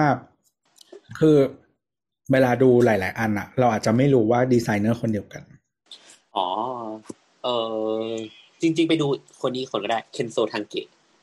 เดี๋ยวเดี๋ยวแป๊บหนึ่งเคนโกคุมะถ้าเกิดว่าใครนึกไม่ออกก็หลายปีที่แล้วที่ประเทศเรามีมีคำมีชื่อของคนเนี้ย ปรากฏขึ้นหลายครั้ง เออ อะไรรู้ไหมคือ ตัวสนามบินสวนสนามภูมิบินที่เป็นดีไซที่น์ไม่ใหม่ได้สร้าง ใช่ที่มีการประกวดแบบแล้วก็มีเสาแล้วมีการต่อไม้เนี่ยเอ้ยนี่มันต่อไม้สไตล์เคนโกคุมะนี่นะเออเราจะได้ยินชื่อเนี้ยบ่อยเออก็หมายถึงว่า อันนั้นน่ะไม่ใช่สไตล์เดียวที่เขาทำไงๆอืมคือจริง ๆ ในไทยก็จะมีไอ้พวกเนี้ยไอ้ไอ้ตึกอะไรว่า ตึกไอ้หอประชุมกองทัพบกอะที่เขาบอกว่าแบบคิดมาจากหมวกใบเล่อะไรเงี้ยเป็นขอประชุม อันไหนสุภาพที่ดีอยู่เหรตรองวิภาวดีอะเขาบอกว่ามาจากหมวกใบเล่อะไรทุกอย่างเขากำลังสร้างอันใหม่อยู่นะเอออันนั้นกูรู้แล้ว อันนั้นกูเล่าเล่าเบื้องลึกก็ได้ มีทำเฮียอะไรตั้งหลายอันทำไมค้นดูเจอแต่ภาพประยุทธ์วะขอประชุมกองทัพบกสโมสรมันคือสโมสรอ๋อเออที่เขาไปจัดงานแต่งงานกันอะ คือสโมสรกองทัพบกใช่ไหมอืมอ๋อเราเคยไปงานแต่งเพื่อน อืมเป็นแม่บอกแล้วใครก็ไปจัดงานแต่งงาน แล้วก็ อ่านั่นแหละ อันนี้ อันนี้ก็อย่างที่บอกว่าอันนั้นนะก็จะเป็น การเอามาใช้เนาะแล้วแต่ว่าถ้าสมมติว่าการฟื้นฟูหรือการหยิบอิเลเมนต์อดีตมาใช้ก็จะมีตึกชื่อว่าเอ่อที่พี่แอนเปิดอะชื่อว่าอะไรนะอะไรนะตึกตึกโฮเทลซันดัม Z A A N D A M by W A M Architect Architect เช่นน่าจะเป็นเนเธอร์แลนด์นะ ก็คือสองพันสิบอืม อันเนี้ยโอ้มันก็เห็นนะ มันจะเอาแบบพวกสนุกดีพ วกเอาหน้เอาบ้านดัชมาเรียงกัน ใช่ก็คือเอาหยิบหยิบความหมายอันนั้นนะมาวางความหมายใหม่ ไม่ใหม่วันวัน literally มากเอออะดูแล้วคราวกดคราวเนี้ยคราวเนี้ยพอพอเห็นภาพรวมทั้งหมดเนี่ยจะเห็นได้ว่าตั้งแต่หนึ่งเก้าหกศูนย์จนถึงตอนเนี้ยจนถึงแม้กระทั่งปีสองพันสิบก็ตามอะถ้าเกิดเราตีความแบบ postmodern ด้วยสี่ข้อรูปแบบที่เราพูดเนี่ย ปัจจุบันเนี่ยมันมันทำยังไงมันก็หนีไม่พ้น postmodern นนะที่เราไมคือมึงมึงเหมือนมึงตีขุมกว้างไปแล้วอะ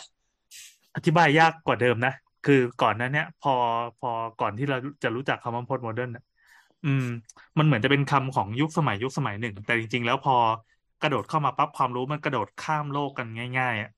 เราเห็นเฮ้ยเราแม่มีแรงบันดาลใจมาจากงานชิ้นนี้ว่ะ หรือว่าเราต้องการสร้างความหมายให้แตกต่างจากเดิมด้วยวิธีนี้ว่ะ มันก็เลยตีความออกมาเป็นเป็นสี่ก๊กสี่เหล่าไง ซึ่งจะบอกว่าไอ้สี่ก๊กสี่เหล่าเนี่ยจะคิดแยกเอาไปเป็นคนละสไตล์กันเลย คนละยุคสมัยกันเลยก็ได้ เหมือนเราจะต้องระเบิดคำว่ายุคสมัยทิ้งไปกลายเป็นคำว่าสไตล์ ซึ่งมันเกิดขึ้นในในไทม์ไลน์เดียวกันแค่นั้นเอง อืม ก็นั่นแหละ อันนี้ก็เป็นภาพรวมสรุปย่อๆประมาณนี้แต่ว่าถ้าอยากไปอ่านละเอียดหรือว่าไม่แน่ใจว่าสิ่งที่บทพูดมันผิดหรือถูกเนี่ยอืมก็ไปอ่านเอง อ่าอ่าอ่าอะอีอะกเดี๋ยวอันก็คือ ฟาโรสอ่าชาแนลนะฮะให้คิดไว้ก่อนว่าไม่จริงนะไปใช่ทีนี้ ทีนี้พูดไหนไม่ไหนต่บอดบดอ่านมาแล้ว อันนี้อันนี้หมดแล้วใช่ไหมจะได้ถามอ่าหมดแล้วหมดละอะลองถามดูว่า ตอนเนี้ยมีคนเริ่มเบื่อสไตล์แบบ post modern หรือยังหรือว่า หรือว่าเราอยู่ในม่านหมอกของมันอะจนแบบกูไม่รู้จะออกจากอีจุดนี้ยังไง คือบทบทว่ามันยุคนี้มันไม่มีคำนิยามว่าเป็น post modern แล้วอะหมายถึงว่ามันไม่มีคำนิยามแบบนั้นแล้วอะ มันเหมือนเราก็แค่ทำไปแล้วก็อยู่กับปัจจุบันเลยเอ้ยอย่าพูดเรื่องเศรษฐกิจของสถาบันเด็กที่ไม่ไม่อันนี้เดาเดาว่ารู้รู้สึกว่ามันคือเหมือนพอมันยังไม่ได้จบสิ้นแบบชัดเจนอะ การที่เราจะไปเขาเรียกว่าอะไร เอาองค์ความรู้ไปครอบให้มันเป็นก้อนๆหรือว่าบอกว่ามันคืออะไรอะ มันก็อาจจะยังทำไม่ได้ขนาดนั้นหรือเปล่า อืมซึ่งนั่นแสดงว่ามันมันหนึ่งเก้าหกศูนย์อะ มันอาจจะไม่ได้จบแค่ปีสองพันก็ได้มันยังลากยาวมาจนเป็นจนปัจจุบันนี้ คืออันเนี้ยถ้าจากวิกินะอย่าอ้างอิงนะฮะแต่ว่าก็อ้างได้อ้างได้เขาลองชอบจัดมากจัดจัดจัดไว้อะ อย่างเช่นว่าเป็นแบบเอ่อเป็น High Tech Architecture Neo Futurism New อ่า Classical Architect เราว่ามันก็จะ Deconstructivism มันจะแบ่งเซกแบบเซกเมนต์ย่อยๆ ไปเรื่อยๆนะก็ก็ถือคือเหมือนคือ ทำคือการที่มันหลากหลายมากมายขนาดเนี้ย มันเขาเรียกว่าอะไร คือรู้สึกว่าพอมันยังไม่จบ มันก็เลยเหมือนกับว่าเรายังวาดเส้นมันไม่ได้อะว่าเฮ้ยมันแปลว่าอะไรวะหรือว่ารวมกันทั้งหมดเนี้มันคืออะไร และอีกอย่างหนึ่งก็คือว่าเออรู้สึกว่ามันเขาเรียกว่าอะไร พอโลกมันกว้าง คือถ้าถ้าเราเวลาเราพูดถึงยุคก่อนก่อนๆหน้าเนี้ยมันจะเน้นแบบ Western ใช่ไหมอืม ผลงานที่เกิดจากศิลปินแค่ไม่กี่คน ซึ่งเป็นไอดอลในยุคนั้นคือมันแค่ยุโรปกับ North America เป็นหลักเอาก็แง่ที่ก็ตำรามาจากทางนั้น เวลาใช่ใช่เขแต่หมายถึงว่ากำหดตอนเนี้ย ตอนเนี้ยมันมันสามารถหลากหลายได้กว่านั้น มันมีอ๋ออืมมันมีแบบศิลปินหรืออะเออหรือว่าสถาปนิกอะจากพื้นที่หลากหลายมากขึ้น อืมอะเราเราเราอะพอดีพอดีเล่มหนังสือเล่มเนี้ยค่อนข้างค่อนข้างโอเคนะแบบ ในเราเพิ่งเปิดมาถึงหน้าหลังสุด เขามีแบ่งยุคสมัยให้ด้วยวะเป็นแบบ timeline architectural movement เลยอะเขาปักหมุดที่ในปีหนึ่งหกแปดหกฟรานเชสโกบอร์โรมินีเออ แล้วเขาก็จะแบบเรียงมาเรื่อยๆว่ามีแบบสถาปัตยกรรมแบบสถาปนิกคนไหนที่แบบ เป็นเต้ยในยุคนั้นๆ คราวนี้เขาปักหมุดเขาแยกกันอยู่ หลังจากยุคไอ้คุณบอร์โรมินีเนี่ย เขาจะแยกอีกสามยุค ก็คือยุค ยุคปฏิวัติอุตสาหกรรม Industrial Revolution เนี่ยหนึ่งเจ็ดหกศูนย์ถึงหนึ่งแปดสี่ศูนย์เออ ก็จะมีพวกแบบจอห์นลัสกินอะไรเงี้ยกูสตาฟไอเฟลอยู่ในยุคนี้ Revolution นะนะ สิ่งสิ่งที่เกิดขึ้นก็เช่นแบบคริสตันพาเลตอะไรเงี้ย เออไอเฟลหรือว่าซากาดาฟามิเลีย พวกเกาดีอะไรเงี้ย จะอยู่ในยุคนี้ เออพอคราวแคนาเนี้ดายมันนับได้เหรอวะอะไรนะ แคนาดาไม่ดีได้หรอกคือก็ไม่รู้จะนับได้เพราะมันนานมันกว่านั้นแล้วนะ แต่แต่อันเนี้ยเขาถึงปฏิวัติอุตสาหกรรมอะอยู่ถึงปีหนึ่งแปดสี่ศูนย์แต่หลังจากปฏิวัติอุตสาหกรรมอะมันจะมีช่วงประมาณหกสิบปีอะที่มันไม่ได้ถูกกำหนดว่าเป็นยุคอะไรอะนะยุคแบบเราว่านะมันก็คงจะเหมือนยุคเนี้ยที่มันไม่มีกำหนดว่าตอนนี้ยุคอะไรแต่เขาเนี้ยเขาจะเริ่มใหม่อีกีก็คือยุคโมเดิร์นนิซึมเนี่ยในปีหนึ่งเก้าศูนย์เก้าถึงหนึ่งเก้าเจ็ดสอง หนึ่งเก้าศูนย์เก้าเนี่ย สิ่งที่เกิดขึ้นในปีหนึ่งเก้าศูนย์เก้าก็คือการเกิดชาวแมคอินทอสกัสโกส o ว r อ a เ c เจอร์เอ้ยกัสโกส o วออาร์ตเอ่อในปีหนึ่งเก้าหนึ่งห้าดอมอินโนเฮาส์ของเลอคาบูซีเออืม หรือว่าพวกแบบหนึ่งเก้าหนึ่งสามวอเตอร์โกปิสอะไรเงี้ยอดอล์ฟเมเยอร์อะไรเงี้ย แล้วก็พอหนึ่งเก้าหนึ่งสี่ก็จะเกิดสงครามโลกครั้งที่หนึ่ง ถูกไหมก็จะหายไปอีกสี่ปี แล้วก็พอจบสงครามโลกครั้งที่หนึ่งเนี่ย สิ่งที่เกิดขึ้นในยุคโมเดิร์นก็คือเกิดบาเฮาส์เกิด Constructi Constructivism Purism International Style ในยุคหลังจากสงครามโลกครั้งที่หนึ่งนะปึ๊บพอยาวมาเรื่อยๆสงครามโลกครั้งที่สองเกิดหนึ่งเก้าสามเก้าใช่ไหมเอ่อเดี๋ยวก่อนนะ ก่อนถึงหนึ่งเก้าสามเก้า เอ่อพอมันผ่านไปเรื่อยๆเนี่ยมันก็เกิดพออย่างที่บอกว่า international style purism ใช่ไหมหนึ่งเก้าสองห้าเกิด art deco art deco เกิดยุคนี้นะอืมหนึ่งเก้าสองเก้าเกิดโมมาหนึ่งเก้าสามเจ็ดเกิดเอ่อ Google High Museum อะที่โค้งๆกลมๆหนึ่งเก้าสามหนึ่งวิลล่าซาวอยหนึ่งเก้าสามเก้า Falling Water House ของแฟรงค์ลอไรท์อืมอะ พวกเนี้ยก็จะเกิดมาจนถึงหนึ่งเก้าสามเก้าหนึ่งหนึ่งเก้าสี่ห้าก็เป็นสงครามโลกครั้งที่สองยาวนานไหมคราวนี้ไอ้เหี้ยเขาทำแผ่นทับมายาวมาก เอ่อดูต่อแป๊บหนึ่งเลยนี่คือพออ่อ่านสดให้ฟังเลยเหรอวะใช่ใช่ใช่ใช่คนลงทุนอะโอเคก็ลงทุนหรือเรียกว่าไม่เตรียมคนลงคนไม่ลงทุนเลยพอพอพอหนึ่งเก้าสี่เก้าเนี่ย ก็เกิดบทความของคุณ อย่างที่พูดอะว่า ไอ้ postmodern house อะที่เป็นบทความอะที่เขาเคลมอะนะ เออ แล้วก็เนี่ยก็เริ่มเข้าสู่ยุค postmodern บ้างละ ดังนั้นสถาปนิกที่เปลี่ยนไปอย่างเช่น อย่างที่เราพูดถึงว่าเรือคาบูซิเออร์อะในยุคหนึ่งเก้าสามหนึ่งเก้าสามหนึ่งเนี่ย พอหนึ่งเก้าห้าห้าเนี่ยงานคาบูซิเออร์เปลี่ยนไปละ คือไปดูงานแบบโบสถ์นอตเทอร์ดัมนอตเทอร์ดัมดาดูดูฮัตเปล่าวะเป็นภาษาเยอรมันนะ not trade not trade dram ดู ฮัต N O T R E D A ไม่นอตเทอร์ดามมันมีเขียนแบบเดียว เออ not ดัมดูฮัตปะมัน H A U T ต้องอ่านว่าฮัตปะไม่รู้ภาษาเยอรมันเฮาส์ปะเอาไม่รู้อะอะ ถ้าเกิดคนโอไปอ่านว่าโออะ ถ้าคนไป search ให้ search เนี่ย ชื่อเนี่ย มันไม่ได้เยอรมันเว้ยเป็นฝรั่งเศสมันเลยอ่านว่าโออะต้องอ่านว่าอะไร Notre Dame du Haut อะ คุณไป search Notre Dame du Haut นะ แล้วก็วิลล่าซาวอย ไม่ออกเสียงตัวเอชเออนั่นแหละ คุณจะคุณจะเทียบกันแล้วคุณจะเห็นว่าเนี่ยคือสถาปนิกคนเดียวกัน แต่พอยุคสมัยมันเปลี่ยนละ ก็ปรับสไตล์ไปตามอายุงาน คือใช่ Notre Dame อะ มันไม่ได้เป็นชื่อ เขาเรียกว่าอะไร Notre Notre Dame อะ มัน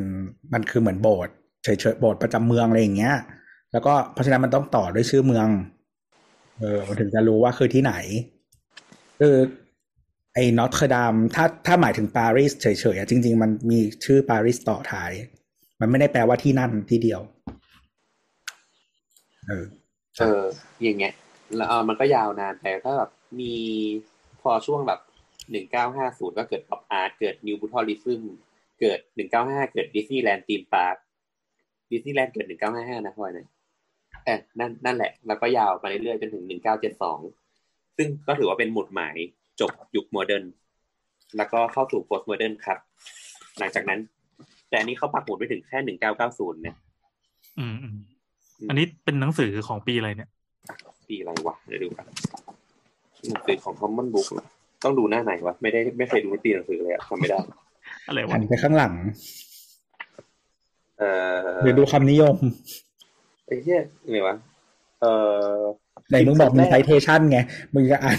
มึงยังเขียน citation หนังสือไม่ได้กูไม่ได้อ่านเนี่ยกูไม่ได้ทำวิทยานิพนธ์ไงพิมพ์ครั้งแรกสองห้าสองเจ็ดโอ้โหอันนี้คือปรับปรุงใหม่พิมพ์สองห้าห้าเก้าอะนั่นแหละครับ ก็จบมอเดี๋ได้ยวก่อนขอแตะให้คำว่านอตเทอร์ดัมนิดนึงจะอธิบายให้ฟังว่าเออทำยังไงไม่คือนอตเทอร์ดามอะ ดามอะเคยได้ยินคำว่ามาดามใช่ปะอืมอืมอืม เออดามแปลว่าผู้หญิงอ่านอตเทอร์ดามนอตเทอร์ดามแปลว่า Our Lady ก็คือหมายถึงพระแม่มารีเราดูโฮอะชื่อเมือง ไม่ใช่ดูโฮดูโอ มันไม่ออกเสียงตัว H ภาษาฝรั่งเศสไม่ออกเสียงตัว H ถ้าถ้าถ้าถ้าบอกก็ว่าเหมือนดูนอโฮตเทอร์ดามไม่เดแบบปาครีอะเออ ก็คือว่าดูโฮแปลก็ว่าดูอยู่ไม่ดีที่นะปารีส เออ ก็คือไอ้โบสถ์นอตเทอร์ดามที่เราพูดถึงกันส่วนใหญ่ก็คือที่ปารีสใช่ไหม จริง ๆ ชื่อนอตเทอร์ดามเดปาครีอืมอ้าวไม่ได้อยู่ตาคลีเลยนี่นี่ฟาโรสหรือเปล่าเนี่ยเออนั่นแหละ แล้คุณวแดงหรือเปล่าเพราะฉะนั้นนะคือโบสถ์ที่ที่ที่เขาเรียกว่าอะไร คือคือโรมันแคทอลิกอะเขาก็จะ เอ่อ บูชาพระแม่มารีด้วยใช่ไหมแต่ว่าแล้วแต่แขนงของคริสเตียนใช่ไหมบางบางสายเขาก็จะไม่ไม่สนใจพระแม่มารีอะไรอย่างนี้อืมแต่ว่าที่ที่ฝรั่งเศสเขาเป็นแคทอลิกใช่ไหมเขาก็จะไอ้นี่ด้วย แล้วก็ฉะนั้นเนี่ยโบสถ์ก็คือเหมือนคือจริงๆ ถ้าที่ไทยอะมันก็จะเป็นโบสถ์ชื่อแบบพระแม่ อะไรอย่างอย่างนั้นอะ อืมอ่าฮะเพราะว่าเออเขานับเขามีนักบุญไงอืมคาทอลิกโรมันคาทอลิกมีนักบุญ เพราะฉะนั้นโบสถ์แต่ละโบสถ์จะสร้างตามชื่อนามนักบุญต่างๆ เซนต์แอนดรูก็คือนักบุญแอนดรูเซนต์ออกัสตินอย่างเงี้ยก็คือสำหรับแบบนักบุญคนนี้อะไรเงี้ยเพราะฉะนั้นนอตเทอร์ดามเดปาครีก็คือเป็นโบสถ์ที่เหมือนสร้างให้กับพระแม่มารีพระแม่มารีก็ก็คือไม่เขาไม่ได้ออกชื่อแต่ว่าก็คือ Our Lady ก็หมายถึงพระแม่มารีเออ ก็แปลประมาณนี้แล้วแหละมประมาณนั้นจ้ะนั่นแหละครับ ก็ไปอุดหนุนกันได้หนังสือเล่มนี้ร้อยเก้าสิบห้าบาทเอง ครับ ซึ่งโบอสก็เอามาสปอยเหมือนนะฮะอันนี้เป็นเหมือนเพจสปอยหนัง ก็อยากได้ความรู้ไปอ่านเอง ไม่ต้องเชื่อเพราะว่าไม่มีเรื่องจริงเลยอืมใช่ วิหารนี้สร้างบนหมูกรอบ พี่ตอบอะไรวะของโบทจบแล้วใช่ไหมดูฟาโรสไงอ่าอะขอต่อหลังจากนี้เป็นว่าความจริงแล้วนะหลังจากนี้เป็นความจริงแล้วนะไม่ไม่มันจะไม่จะไม่ได้จะไม่ได้ยุ่งกับ post modern เราจะบอกว่าจริง ๆ แล้วอะ ตอนเนี้ยไอ้คำว่า post modern น่ะ ตั้งแต่ประมาณปี 2000 ถึง 2010อะมันก็มีกลุ่มหนึ่งที่มันบอกว่าตอนเนี้ย post modern น่ะตายแล้ว นี่ไง เรากำลังเข้ารอฟังอยู่ในยุคของ post post modern มึงไม่มีชื่ออื่นเหรอไม่ไม่ไม่มันมันมีใช้แต่คำว่าแต่หมายถึง DO ว่าได้ไหม neo post modern นี่ได้ไหมมันหลายอย่าง เพราะเขาบอกว่าจริง ๆ ก็คือเขาบอกว่าอะต้องทำความเข้าใจอย่างที่เขาอย่างที่โบทปูมาตั้งแต่แรกว่า modernism เนี่ยก็คือ อย่างที่เราบอกว่ามันเป็นช่วงสงครามเนาะการแบบประหยัดการแบบ ชาตินิยมอะการก็คือแบบกูสั่งให้มึงอยู่เป็นแฟลตก็ต้องอยู่เป็นแฟลตการใช้พื้นที่จำกัดการสร้างแบบ accommodation ให้แบบอยู่กันได้มากที่สุดให้สมเหตุสมผลที่สุด เสร็จแล้วพอ post modern ปั๊บเราก็คือบอกตั้งแต่ยุค 60 มาลุกคิปปี้ยุคที่คนเริ่มแบบ ตั้งคำถามกับระบบว่า แล้วทำไมกูจะต้องอยู่เป็นปลากระป๋องให้มึงด้วยในเมื่อกูเป็นคนอืมอืมเออเราขยายนั่นได้ไหมเพราะฉะนั้นอายุต้นๆมันก็จะเกิดการเป็น against ก็คือการเป็นแบบ struct กับ deconstruct ก็คือทะเลาะกันว่าแบบกูก็ชนแม่งประชดแม่งเลยอะไรเงี้ย แล้วพอเราอยู่ไปสักพักเรื่อยๆ พอเริ่มเลทมาเรื่อยๆเงี้ยความเป็นความเป็น post modern อะ มันก็จะแบบเริ่มเป็นการเป็นตัวตนของคนมากขึ้น อย่างที่เราบอกมันก็จะเป็นช่วง alternative ช่วงที่คนเริ่มแสวงหาการเป็นตัวเองมากขึ้นเรื่อยๆอะคำว่า post modern ในยุคนี้มันก็เลยจะแตกแตกกระจายไปหมดเลยคือเราไม่ได้ against กับระบบละเราไม่ได้ชนกับอำนาจละแต่เราพยายามหาอัตลักษณ์ของตัวเอง แล้วเขาบอกว่าตั้งแต่พอมันข้ามมิเลเนียมมา ยุคที่ดิจิตอลมันเริ่มมาเนี่ยความเป็น post modern อะ มันก็เลยจะต้องเริ่มจากเดิมที่เราดูเราดูโลกเนี่ย มันเป็นเหมือนแบบคนสื่อสารกับคนอะแต่พอตั้งแต่ปี 2000 เป็นต้นมาหลัง Y2K อะเราเริ่มสื่อสารกับโซเชียลอินเทอร์เน็ตเริ่มมาดิจิตอลเริ่มมา เพราะฉะนั้น จากที่เราพประยาเทศยามไทยเรายังต้องการอำนาจอยู่นะ เรายังไม่ไปไม่ถึงมีประเทศประเทศอะไรเนี่ยล้าล้างล้าหลังอืมเรายังได้อยู่ถุงยังที่กันอยู่เลยเนี่ยบ้าบออยากกลับไปรัฐธรรมนูญ40เลยเนี่ยต่อ เขาบอกว่าก็คือเหมือนแบบอะอันแรกมีระบบ เราเริ่มชนระบบ เริ่มทำลายระบบ เริ่มเข้าใจตัวเอง เริ่มกลับไปสู่รากอะเราเริ่มแบบแทรกความเป็นอัตลักษณ์ของดั้งเดิมมาในแต่ละพื้นที่กับของที่มันเป็นแบบ structural ก็คือมันของส่วนกลางส่งมาเนี่ยเป็นหน้าตาเหลี่ยมๆมินิมอลกูก็ใส่อัตลักษณ์ของบ้านเกิดตัวเองเข้าไปเสร็จปั๊บพอมายุคเนี้ยมันเป็นยุคอินเทอร์เน็ตแล้วอะที่เราสามารถเสพอะไรก็ได้อยู่บนโลกนี้แล้วว่าเพราะฉะนั้นกลายเป็นว่ากูก็ไม่ต้องอยู่กับ structure ก็ได้ กูก็ไม่ต้องอยู่กับ local พื้นที่บ้านกูก็ได้ กูก็ไม่ต้องเข้าใจตัวเองก็ได้ กูเป็นใครก็ได้ หรือตอนนี้มันกลายเป็นว่า อะไรก็ได้ที่มันที่มันแบบสื่อสารกับโลกได้อะคือเรามีความเป็นอัตลักษณ์ตัวเองมากที่สุดเขาเรียกว่ายุคนี้มันจะเป็นเริ่มแบบเป็น trans post modern แล้วก็เป็น digi modernism เออจริงๆคำว่า digi modernism น่าสนใจนะคือคือเราเราคิดว่า คือเราอย่างที่พี่โอบอกว่ายุคเนี้ยคือเวลาเราเสพเนี่ย คือเขาเรียกแหละไร กล่องความรู้กล่องความทรงจำของเราเนี่ย ก็คือกล่องความเข้าใจในสรรพสิ่งของเราเนี่ย มันอย่างเมื่อก่อนมันอาจจะรู้กันแค่แคบๆถูกไหมหรือว่าแบบรู้แค่บ้านพีแอนอาจจะไม่เคยออกจากสามโคกเลยอะไรเงี้ยแต่เดี๋ยวปัจจุบันเนี่ยมันเราอาจจะไปรับวัฒนธรรมแบบที่ที่ไกลสักสามหมื่นไมล์อะไรเงี้ยมาเป็นมาเป็นอัตลักษณ์ตัวเองได้อะดังนั้นเราก็จะสร้างอัตลักษณ์ที่มันค่อนข้างชัดเจนและไม่ได้มี boundary ไม่มีไม่มีขอบเขตอะไรทางนั้นเราว่าไอตัวของดิจิตอลเนี่ยมันมันน่าจะเปลี่ยน landscape ของการออกแบบในการตีความยุคสมัยได้ประมาณหนึ่งอ๋อที่ไม่ที่จะพูดต่อไปคือหมายถึงว่าตอนเนี้ยไอในความเป็น post post modern ทั้งหมดไอความดิจิอะไรอย่างเงี้ยคือการที่เราพอเรารับเสพมากๆอะกลายเป็นว่าเราอะละลายความเป็นตัวตนหมดเลย นั่นหมายความว่าอย่างสถาปัตยกรรมยุค post modern ที่บางคนเขาก็ยังเขาก็ยังดีเฟนต์กันอยู่นะว่าจริงๆมันก็คือ post modern แหละเป็น post modern แบบหนึ่งอะไรเงี้ยเขาจะเรียกว่าแบบกูก็ไม่ต้องเป็นตึกก็ได้อะอย่างตอนเนี้ยเขาก็เหมือนมีบางที่อะตั้งแต่พวกปี 2010อะไรเงี้ยเขาเคยจัดอันดับ มันยังมีโครงการหนึ่งของที่เกาหลีอะของ MVRDV อะโครงการ The Imprinting อะที่อาจจะเราเคยเห็นว่าเขาไปถ่ายรูปที่เกาหลีแล้วเหมือนเป็นตึกที่เหมือนอยู่ๆก็เหมือนเลือกผ้าขึ้นมา แต่ทั้งหมดก็คืออลูมิเนียมหมดเลยนะครับ เราลองเสิร์ชก็ได้ The Imprint I M P R I N T โอ้ยตึกนั้นสวย อ่าพวกนี้มันเป็นอ่า entertainment complex ที่อินชอนนะครับ MVRDV เนี่ยเขาก็ออกแบบโดยการที่เหมือนเหมือนมันเหมือนเอาเหมือนเอารูปด้านในกระดาษเหมือนเวลาเราทำโมเดล แล้วเราก็คือเหมือนปิ้นรูปด้านที่เราเขียนในเขียนในรูปด้านมาแปะบนโมเดลเนี่ยครับ แล้วเราก็หน้าตาที่มันเป็นเส้นที่ปิ้นออกมากันนะแปะเข้าไปบนหน้าอาคารเลย เสร็จแล้ว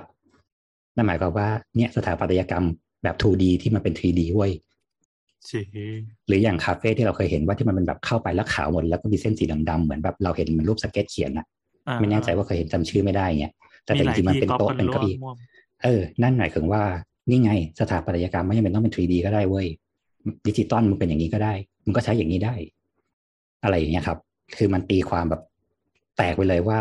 ไม่ต้องเป็นสถาปัตยกรรมก็ได้ หรืออย่างปัจจุบันหรืออย่างแบบ ดิจิตอลแบบ digi postmodern บางอย่างคือ บางทีเราก็จะเห็นแบบตามอาคารก็จะมีรูปแบบ emoticon ไปแปะไว้ มีแบบโลโก้แพ็กแมนไปแปะไว้ หรือช่องแสงเป็นแบบทำไมก็ไม่รู้อยู่ๆก็อยู่ตรงเนี้ย แต่ว่า หรือบางทีเราจะแบบเหมือนโลโก้แบบสติกเกอร์สิบล้อแปะเป็นฟอนต์ใหญ่ ๆ แปะเข้าไปเลยอะไรเงี้ยครับ เออ มันก็เลยเป็นเหมือนประมาณว่า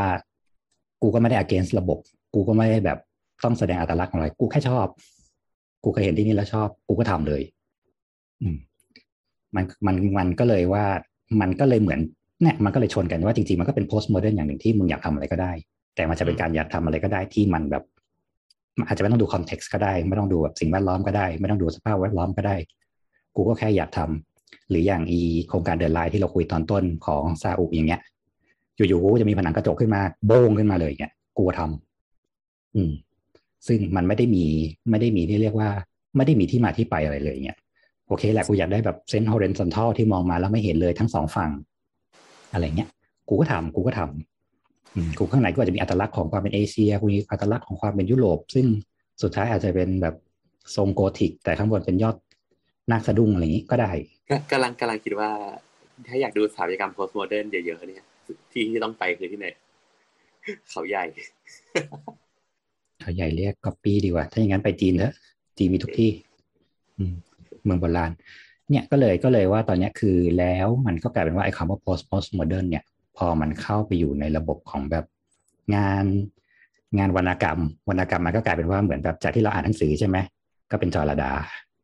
ก็เป็นหน้าเป็นวอดดิ้งตึงตึงตึงตึงจบแล้วนี่คือวรรณกรรมแบบ post post modern ไม่ต้องมีโครงสร้างไม่ต้องมีเยี่ยอะไรทั้งนั้น แต่นี่คือตัวตนของกูอะไรเงี้ยหรือคนในปัจจุบันเองที่แบบว่า LGBTQ ที่แบบ เส้นแห่งความแบบพวกเนี้ยมันเลือนลางหมดแล้วอะเขาก็บอกว่าถ้ามันเป็น post modern อะมันอาจจะเป็นแค่สามเพศที่แบบ against กับระบบหลัก แต่ตอนนี้คือทุกคนมีแบบเลือกได้เลย คุณจะเอาชาแนลไหนอะไรเงี้ย คุณเป็นอย่างนั้นได้ แล้วคุณไม่ต้องอ้างอิงกับอะไรเลย คุณอยากเป็นศาสนาไอ้คุณอยากเป็นเพศหมอนข้างอะไรคุณก็เป็นเนี่ยคุณอยากเป็นศาสนาเบคอนก็เรื่องของมึงเราไม่ตั้งคำถามกับระบบแล้วเราไม่ตั้งคำถามว่าทำไมต้องเดินเจ็ดเก้าทำไมต้องเสกควายขึ้นมาได้ ช่างมึงกูนับถือเบคอนเบคอนอร่อยเนี่ยข้าเจ้าของกูจบ นี่คือ post post modern คือทุกคนเป็นแบบ identity ตัวเองหมดแล้วอะเออซึ่งถามว่าจริง ๆ บ้านเราในเมืองไทยอะเราก็มีความเป็น post post modern มานานแล้วนะเช่นเรามองมาในกรุงเทพปั๊บไม่งไม่มีเฮียอะไรเข้ากันเลยสักอย่างเดียว กูอยากมีป้ายเยาวราชอยู่กลางตึกสวยๆอะไรเงี้ย แล้วก็มีพวงมาลัยมีศาลพระภูมิมีอะไรผูกกันเต็มไปหมดสีสันเลอะเทอะไปหมด นี่ก็อาจจะเป็นความ post post modern ที่เราแบบมาก่อนการแล้วก็ได้ อืม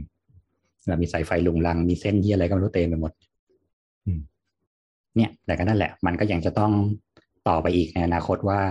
อีสภาวะเนี่ยมันจะคงอยู่ได้นานจริงๆไหมหรือสุดท้ายก็จะมีแนวคิดอื่นเช่นแบบว่าสุดท้ายกูย้อนกลับเป็น modernism เลยก็ได้ว่า ไม่เราต้องมีกรอบเราต้องมีอะไรเหมือนเดิมอีกเนี่ย อืม ก็เป็นอีกหนึ่งแนวคิดแล้วกันครับ ก็ก็เหมือนอย่างที่บอกเนาะว่า อย่างตัวของสถาปัตยกรรมมันก็ไหลไปตามปัจจัยทางสภาวะเศรษฐกิจสังคมการเมืองศิลปะเนี่ยมันก็ไปของมันไปเรื่อยๆอะอื มเออมันมันไหลคู่ขนานไปกับสิ่งของพวกเนี้ยดังนั้นอย่างที่โอบอกว่าก็ถ้าเกิดว่าการเมืองเศรษฐกิจเปลี่ยนมันก็คือคืออย่างอย่างที่บอกอย่างมันก็เป็นไปได้นะถ้าคุณจะกลับเป็น modern นะถ้าเกิดว่าแบบวันหนึ่งแบบ ทรัพยากรทุกอย่างมันแพงอะคิดออกไหมวันนี้แหละคุณเออเออสมมติทรัพยากรทุกอย่างมันแพงอะคุณคุณต้องรัดเข็มขัดอะไม่หรอกแต่แต่มันก็จะกลับไปสู่แบบการสร้างอะไรที่มันแบบ แต่ให้แต่เราเป็นความรู้สึกว่าเออเทรนด์หน้ามันก็จะกลับไปเป็นสู่ ecologist นั่นแหละเออออะไรก็ได้ที่ว่าแบบ sub zero โลกร้อนพวกเนี้ยอืมคือจริง ๆ ตอนนี้หลาย ๆ เมืองใหญ่ในโลกอะ มันมีปัญหาเรื่อง housing crisis ใช่ไหมอืม อืม กรุงเทพเองก็ก็มีปัญหาของของกรุงเทพนั่นแหละ แล้วเออเหมือนคือเมืองมันไม่พอกับคนไอ้บ้านบ้านมันไม่พอกับคน ที่ที่จะเข้ามาอะไรเงี้ย แล้วก็เทรนด์มัน เขาเรียกว่าอะไร เทรนด์เทรนด์ในอนาคตอะก็คือ มันจะ urbanize มากขึ้นเรื่อยๆใช่ไหมหมายถึงว่าคนเข้ามาอยู่ในเมืองมากขึ้นเรื่อยๆอะไรอย่างเงี้ย ในขณะที่บ้านมันอาจจะโตไม่ทันหรือว่าโตไม่อยู่ในฐานะที่คนส่วนใหญ่จะซื้อหาเข้าได้ถึงอืม ก็มันจะต้องมีวิธีคิดกันว่าทำทำยังไงอะไรเงี้ย คือหลาย ๆ ประเทศเขามีวิธีจัดการแหละ แต่ว่ากรุงเทพก็ ยังไม่มีเฮ้ยชัดชาติมาแล้วทำอะไรก็ได้ คือแบบจริงๆอันนี้เป็นปัญหาที่และประเทศที่เจริญแล้วก็พบพบเจอกันเยอะ เออ อะไรอย่างนั้น คือแบบ แต่มันก็มีที่ที่พยายามแก้นะแบบ แบบโคเปนอะเขามีข้อกำหนดนะว่า ถ้าพวกคนรวยเนี่ย ถ้ามึงซื้อบ้านไว้เฉยๆแล้วไม่อยู่เนี่ย มันมีข้อกำหนดว่าต้องอยู่กี่วันต่อปีอะไรสักอย่างอะ ถ้าไม่อยู่แล้วไม่หาคนมาเช่า อะ เขาจะหาคนมาอยู่ให้นะโอ้โหเออนี่จ้างแม่บ้านอยู่ก็ได้ดินี่ไงมีคนอยู่ มีแม่บ้านมีคนสไม่วนแน่อยู่ใจว่าเขาใช้กฎอะไรยังไงบ้างอาจจะมีแบบค่อนข้างหลายชั้น เพราะว่าจริง ๆ ที่นู่นก็หาบ้านยากอยู่ดี เออ อะไรอย่างนั้น อืมนั่นแหละแบบอย่างอะไรที่อย่างที่ปารีสอะเหมือน ดูสกู๊ปเมื่อไม่นานนี้แหละ เหมือน บอกว่าในปารีสมันแบ่งเป็นเขตใช่ไหมครับ เขตเป็นตัวเลขอะนะอืมเอ่อเขตตรงกลางเมืองคืออาคองดิสมอนที่หนึ่งเนี่ย เหมือนบ้าน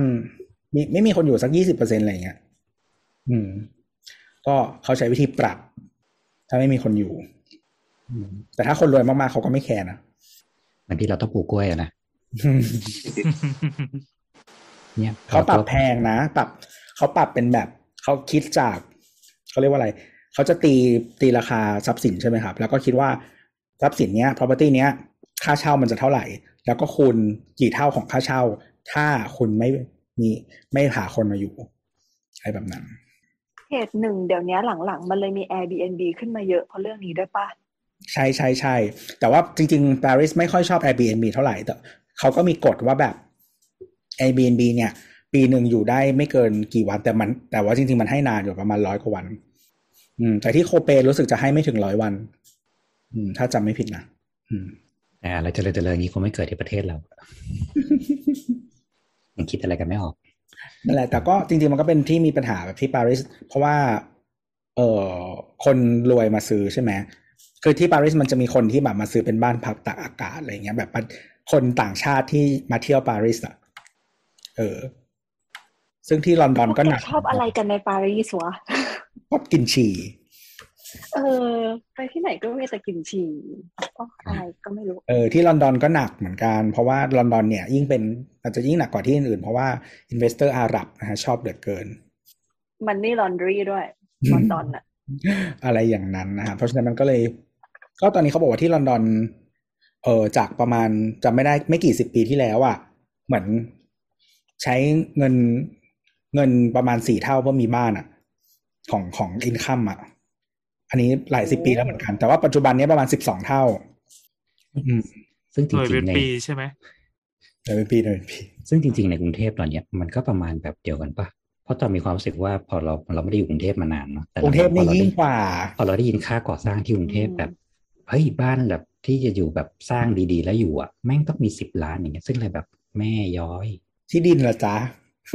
เออซึ่งก็เลยกลายเป็นว่าเดี๋ยวนี้พอแบบดูแบบไปยูทูบเงี้ยแบบรายการบ้านดารายี่สิบล้านสี่สิบล้านอะไรเงี้ยจากเมื่อก่อนเรารู้สึกถูว่ากไอ้นะเหี้บ้านยติดล้านอะมันน้อยมากเลยนะเออแพงเออทำไมเงินจะเยอะจังวะอะไรเงี้ยแต่พอไปดูบ้านจัดสรรทั่วไปที่แบบเริ่มต้นที่เจ็ดล้านเนี่ยโอ้ยเหี้ยถ้าแมวดิ้นตายห้าสิบตารางวาอะไรเงี้ยไอ้เหี้ยรับไม่ได้ อย่างอีเลียบเลียบด่วนมันมีโครงการหนึ่งที่บ้านเขาขายบ้านร้อยห้าสิบล้านอืมที่ดินอีกร้อยล้าน คือเมื่อก่อนโอ้โหเมื่อก่อนตอนที่เราอยู่ที่นู่นอะไอ้แค่โครงการ Crystal Park ที่เป็นขึ้นริมทางด่วนแล้วขายบ้านเริ่มต้นที่สี่สิบล้านก็เลยมีความรู้สึกว่าไอ้ห่าใครจะมาอยู่วะเออเพราะตอนนี้กลายว่าสี่สิบล้านคือระดับแบบมีเดียม โคตรถูกเลยตัวเนี้ย ตรงนั้นน่ะเขาบอกถ้าโซนนั้นน่ะสิบล้านน่ะคือ น่าจะหาบ้านทาวน์โฮมยากอะเนี่ย ซึ่งซึ่งเราดูเราดู YouTube รายการหนึ่งที่เขาเป็นการแนะนำตามพวกบ้านแบบบ้านจัดสรรบ้านอะไรอย่างนี้นะเขาก็พูดว่าเออเนี่ยครับสำหรับบ้านนี้ราคา 20 ล้านก็เหมาะสำหรับเป็นทาวน์โฮมสำหรับ บุคคลทั่วไปในการที่จะจับต้องได้ก็เลยบอกไอ้เหี้ยกูไม่ใช่กูไม่ใช่บุคคลทั่วไปทวิตเตอร์ที่มันบอกว่าคนทั่วไปส่งลูกเรียนอินเตอร์ แล้วก็อะไรเนี่ย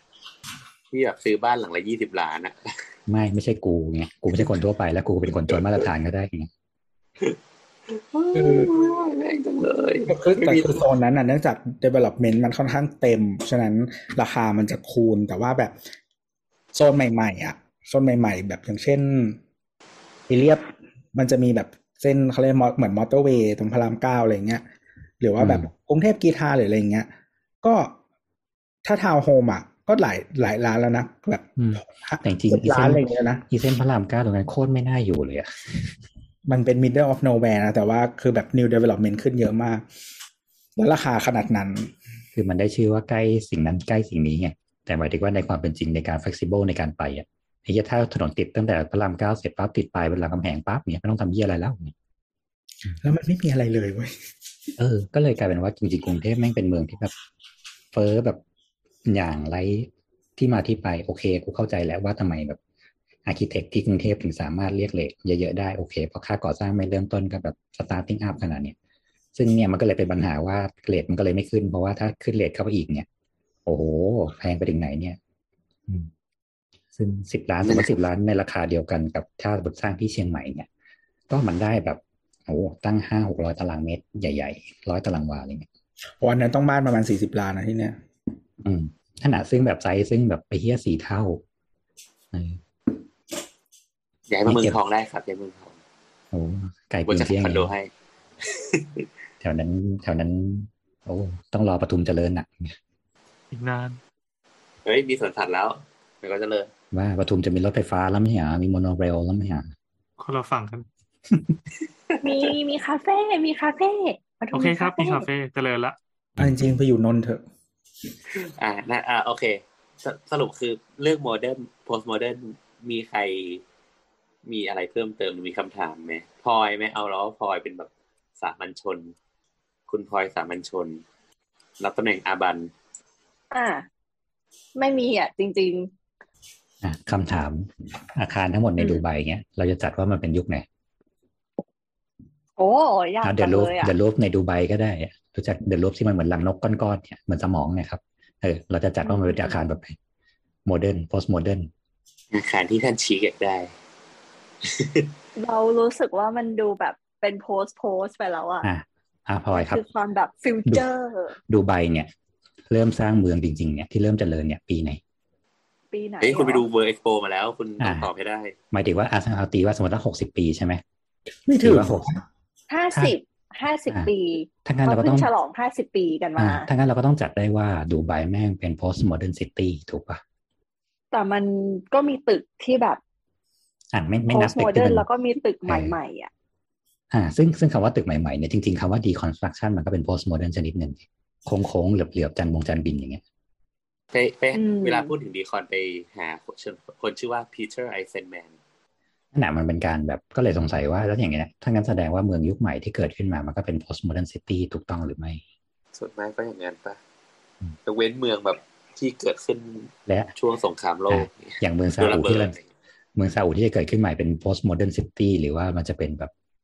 future city something ไม่รู้ว่าโอ้จริง ๆ อันเนี้ย อันเนี้ยคือเราอยากเล่ามากเลย เกี่ยวกับเรื่องไอ้เมืองใหม่ของซาอุเนี่ย อันนี้คือแต่นิก็ยมเดี๋ยวเอาไว้รอบใช่นิยม อืมซึ่งเออดูนั่นแหละแต่กำลังเก็บข้อมูลอยู่ แต่ทีเนี้ย ถ้าเกิดว่าคุณผู้ฟังอยากเห็นตึกใหม่ล่าสุดของดูไบนะคะ ให้พิมพ์คำว่าดูไบ Future Museum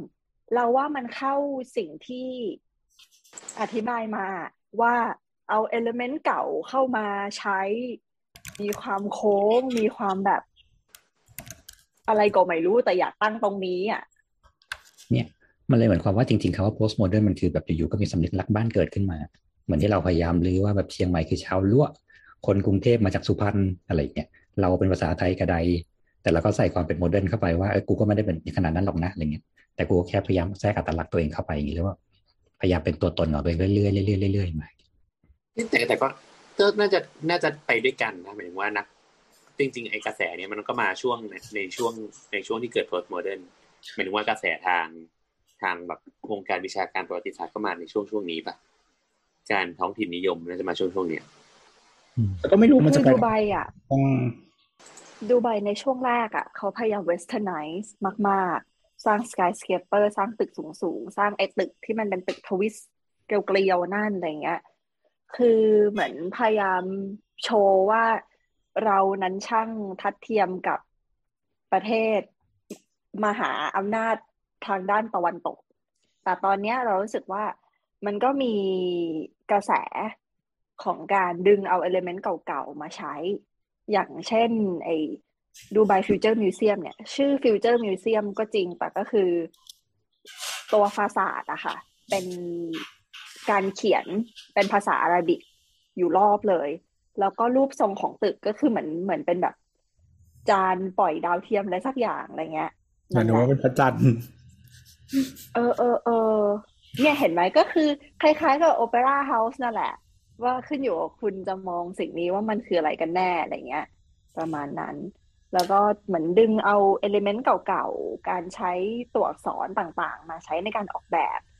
ก่อนหน้านี้ก็จะมีตึก แบบพวกอ่าของใครนะ Zaha Hadid อะ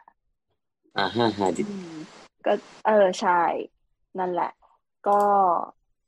ซึ่งมันก็ไม่ได้มีอะไรที่บ่งบอกเลยว่าตึกนี้มันช่างมีความเป็น Arabic เหลือเกินอะคือถ้าเกิดว่าเอาตึกดังกล่าวนี้ไปตั้งนิวยอร์กซิตี้ก็ได้ ไปตั้งลอนดอนก็ได้อะไรเงี้ยอ๋อจริงอยู่ในจริง เออ ประมาณนั้น นั่นแหละ แล้วก็ เคยดูคนที่เหมือนไปอะไปเที่ยวหมายถึงว่าเขาเป็นแบบ travelers อะไรเงี้ยเขาก็ไปเที่ยวดูไบใช่ไหมแล้วเขาก็บอกว่าคือไปดูไบหลาย ๆ รอบ แล้วก็เหมือนตอนแรก ๆเขาก็รู้สึกว่า เวลาเขาไปเที่ยวอะเขาอยากจะ enjoy อะไรที่มันแบบ local อะไรเงี้ย แล้วเวลาไปดูไบทุกครั้งอะเขาก็จะหาสิ่งนั้นไม่เจอเว้ยมันไม่มีโลคอลให้เออ แล้วเขาเขาก็รู้สึกว่าแบบมันเป็นทำไมเราไม่ได้สัมผัสความเป็นโลคอลที่นี่ อะไรอย่างเงี้ยหมายถึงว่าเขาไปที่ไหนเขาก็อยากสัมผัสแบบนั้นอะไรเงี้ย แต่ว่าเขามันเป็ไม่นมีแบบโลเคอลที่นี่ไงเขาเขาเป็นแบบสวีดิชนะอืมอยากอย่างให้โลเป็นคอลที่นี้จับเพราะคีย์อูดว่าปล่อยออกไซด์มันไม่มีโลเคอลที่นี่ที่นี่ไงเออ แล้วก็สุดสุดท้ายอะเขาก็เลยบอกว่า ตอนหลังเขาไปดูไบแล้วเขาก็เลยมีความคิดกับตัวเองว่า เวลามาดูไบอะ ก็คือ enjoy ชีวิตแบบดูไบนี่แหละ ก็คือ no local อะ ก็คือแบบมันคือ international อะ มีทุกสิ่งทุกอย่าง แต่ no local เขาก็เลยบอกว่าเวลามาดูไบก็คือ enjoy สิ่งนี้เอา แล้วก็โอเคละซึ่งการ enjoy อย่างนั้นนั่นนั่นคือโลเคอลดูไบเว้ยอ่าจริง ๆ นั่นคืออ่า local ดูไบอืมสำหรับเรานะ ที่อยู่ที่นี่มา เรารู้สึกว่าสิ่งที่คุณ traveler คนนั้นบอกนั่นแหละคือชีวิตวิถีชีวิต local ดูไบที่มันเป็นของมันแบบนี้อะถ้าคุณไปเมืองอื่น ใน Seven Emirates คุณอาจจะเจอ fort เก่า คุณอาจจะเจออะถ้าไปอาบูดาบีก็จะมี mosque ที่เป็น grand mosque อันใหญ่อะไรเงี้ย สวยงามประดับประดานั่นเข้าไม่นี่ได้ปะคือมันมีความเข้าได้เข้าได้อ๋อแล้วผู้หญิงเข้าได้ต้องคุมทุกอย่างเออผู้หญิงเข้าได้ใช่ไหมเข้าได้เข้าได้นั่นแหละอืมต้องบอกว่าเออไปมันเมืองอื่นมันจะเจออ่าแต่ว่าที่เนี่ย ด้วยความที่มันเป็นเมืองใหม่แบบใหม่ไม่ใหม่เลยอะ แล้วมันเป็นเมืองที่สร้างและรันด้วยคนต่างชาติทางนั้นเลยอะเพราะฉะนั้นคุณจะไม่เจออะไรแบบนี้เขาเขาก็มีความพยายาม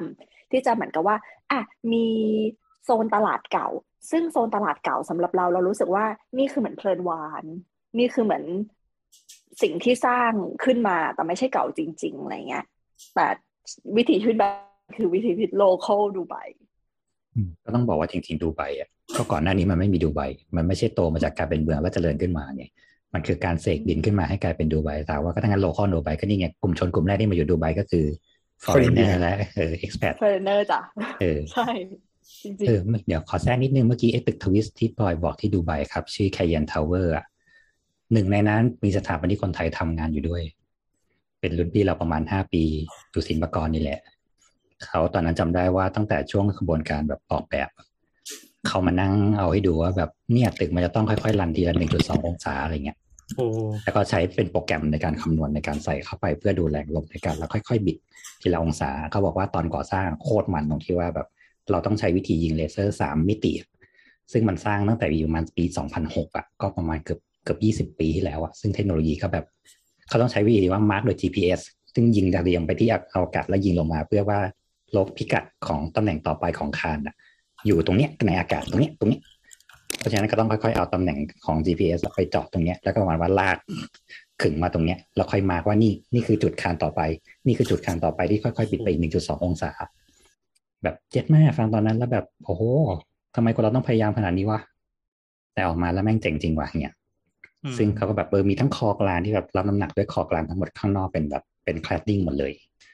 จริง ๆ แล้วมันซ่อนตึกสี่เหลี่ยมไว้อยู่ข้างในนี่ครับอะแทรกแค่นี้ๆแหละอืมไปเห็นตึกจริงเราก็ว้าวนะ คือในในสายตาของคนที่เกิดในยุคนี้เหมือนแบบเด็ก generation ใหม่ที่โตมาแล้วเห็น skyscraper เลยอะ อาจจะไม่ได้ว้าวขนาดนั้น แต่พอไปเห็นแบบจริง ๆ ว่าเหี้ยแม่งมันแบบ ค่อยๆม้วนบิดบิดบิดไปแล้วแบบ เออ คิดยังไงวะแล้วยิ่งมาฟังพี่โอ บอกว่า ยิงพิกัดจาก อากาศนั่นนี่อะไรเงี้ยต้องบอกเลยโว่าในยุคนั้นเนี่ยวินโดว์ยังเป็นแบบ3.1อยู่อะโปรแกรม 3D สามมิติคือแบบจะสเวอร์ชันแรกอะโอ้แต่อันนี้มันเป็นสิ่งที่เขาเหมือนเขียนโปรแกรมขึ้นมาเพื่อสิ่งนี้โดยเฉพาะ คนที่มันเงินถุงเดินทางเนี่ยมันดีอย่างนี้เองอืมบริษัทที่สร้างที่ที่ออกแบบชื่อ Skidmore ครับ Owing and Merrill อ๋อจากชิคาโกอย่าบริษัทส้ม S O M เออเจ้าส้มนี่แหละ นั่นแหละครับ จริงๆตึกนี้มีคนไทยตึกในบูไบมีหลายที่คนไทยทำมีแรงงาน Presentation คนไทยไปทำเยอะมากนะ ยุคหนึ่งยุคยุคที่หลังจากซาอุปิดนะนะจริงๆเมื่อก่อนตอนยุคซาอุเปิดเนี่ยแรงงาน CG ของคนไทยในกแรงงานสถาปนิกคนไทยไปทำที่นู่นเยอะนะเพราะว่าโครงการของซาอุเยอะ แต่พอเรามีปัญหาติดปีประเทศปั๊บเนี่ยดูไบเหมือนดูไบกำลังในช่วงของการขึ้นตึกพอดี เพราะฉะนั้นก็จะจะโยกแรงงานตรงเนี้ยไปที่ดูไบซะเยอะ มันจะมีบริษัทที่เป็นข้ามชาติโดยการที่ส่ง เรียกว่าอะไรดีล่ะ ให้ทำ 3D ให้ทำแบบ presentation นะมาที่ทาง Southeast Asia ค่อนข้างเยอะ ลงกรุงเทพ ลงสิงคโปร์ ลงฮ่องกงอะไรเงี้ย เพราะตอนนั้นเราเป็นถือเป็นตลาดแรงงานที่ราคาถูกและงานดีกำลังดูว่าเฟื่องฟูขยันมากขยันทาวเวอร์กับ Turning Torso ที่ไหนมาก่อนคายันมาคายันเปิด 2013อะสร้างปี 2006 อ่า Turning Torso สร้างปี 2001 เยเคมีคนลอกกันเกิดขึ้น เออ Turning Torso ที่ Malmo สวีเดนนะครับเอาแล้วนะอืมนั่นแหละครับแต่ชอบชื่อ Turning Torso นะชื่อเฮียดีเออบิดครึ่งตัวเนี่ยเหรอโคตรมันดีดูบิดแบบนี่ถ้าเป็นคือไทยก็จะชื่อว่าแก้เมื่อยหรือสีดัดตนเนี่ยเหรอคือคืได้ยินเสียงแล้วรู้สึกเหมือนแบบกระดูกสันหลังกรอบอะลองลอง search ดูได้นะฮะ Turning Torso แล้วก็ลองเทียบกับ Cayan Tower ดูนะฮะอืมบ้าเขาไม่ลอกกันหรอก แต่แต่ Turning Torso น่าจะเล็กกว่าเยอะเออร้อยเก้าสิบเมตรเองอืมคิดว่าช่วงนั้นเป็นช่วงที่ดูไบกำลังมือเติบอะครับ ช่วงกำลังแบบว่าจ่ายจ่ายจ่ายชิงชิงชิงชิงอย่างเดียวเลยอะไม่สนแหกสนตีอะไรช่วงถมทะเลช่วงทำแบบกับ Palm Tower Palm Island อะไรเงี้ยครับ ช่วงนั้นนี่แบบถ้าดู Discovery พวก Mega City Mega Structure อะไรเงี้ย แม่งดูไบล้วนอืมเหมือนเสกได้ เออ แต่ตแต่ตอนหลังเขาก็รู้แล้วว่าไอ้ ไม่ต้องอีเกาะนั่นน่ะมันแบบว่าไม่ไหวแล้วอี The World ก็เลย bye bye ไปเอ่อก็จริง ๆ แล้วมันก็แค่รอวันเพื่อให้มันล่มลงไป เพราะว่าข้างล่างมันเป็นทรายล้วนอะและทรายมันไหลออกตลอดเมื่อก่อนดูไว้ต้องพยายามยืดโดยการที่แบบหาเรือไปดัมป์ทรายตลอดเวลา สูบแล้วไปดัมป์สูบแล้วไปดัมป์แต่ว่านั่นแหละ ก็รอดูว่ามันจะไปพร้อมกับโลกร้อนเมื่อไหร่นั่นเองส่วนไอไอเดอะปาล์มอะก็คือขึ้นกัดเซาะตลอดเวลานั่นแหละ ข้างล่างมันแม่งแบบ มันไม่เหมือนญี่ปุ่นด้วยซ้ำที่ข้างล่างมันเป็นแบบสตรัคเจอร์โดยการถมขยะลงไปให้มันแน่นนะแต่ข้างล่างเดือปลามันเป็นการแบบกูฝืนน่ะดูดเขาดูดทรายมาบ้างเออดูดทรายมาจากทะเล ใช่ดูทรายจากทะเลแล้วก็พ่นกลับลงไปใหม่แต่มันก็ไม่ได้มีความระบบบล็อกที่มันดีไงถึงเขาลงแบบระบบคอนกรีตไว้อะแต่ว่าด้วยความที่รอบๆมันเป็นทรายอะ nature มันเป็นทรายอยู่แล้วอะแม่งก็ไหลไปทั้งระบบนั่นแหละแล้วเขาก็พยายามปั๊มทรายอัดเข้าไปเรื่อยๆเรื่อยๆเรื่อยๆอย่างเงี้ยก็อยู่ที่ว่าเงินหมดเมื่อไหร่เลยว่าเออจ้างเถอะไม่ยื้อแล้วจ้าอย่างเงี้ย อืมก็เหมือนก็นั่นแหละ แล้วก็ The World ก็ bye bye ไปแล้ว ก็เหลือรอมันล่มนั่นแหละ ก็มีที่ใหม่นะฮะ ที่กำลังจะไปเหมือนกัน แต่ไม่ได้อยู่ที่ดูไบลองไปค้นดูนะครับเอ่อโอเชียนฟลาวเวอร์นะฮะ ที่ไหหลับนะครับไม่อยากคนเราทำไมจะต้องแบบ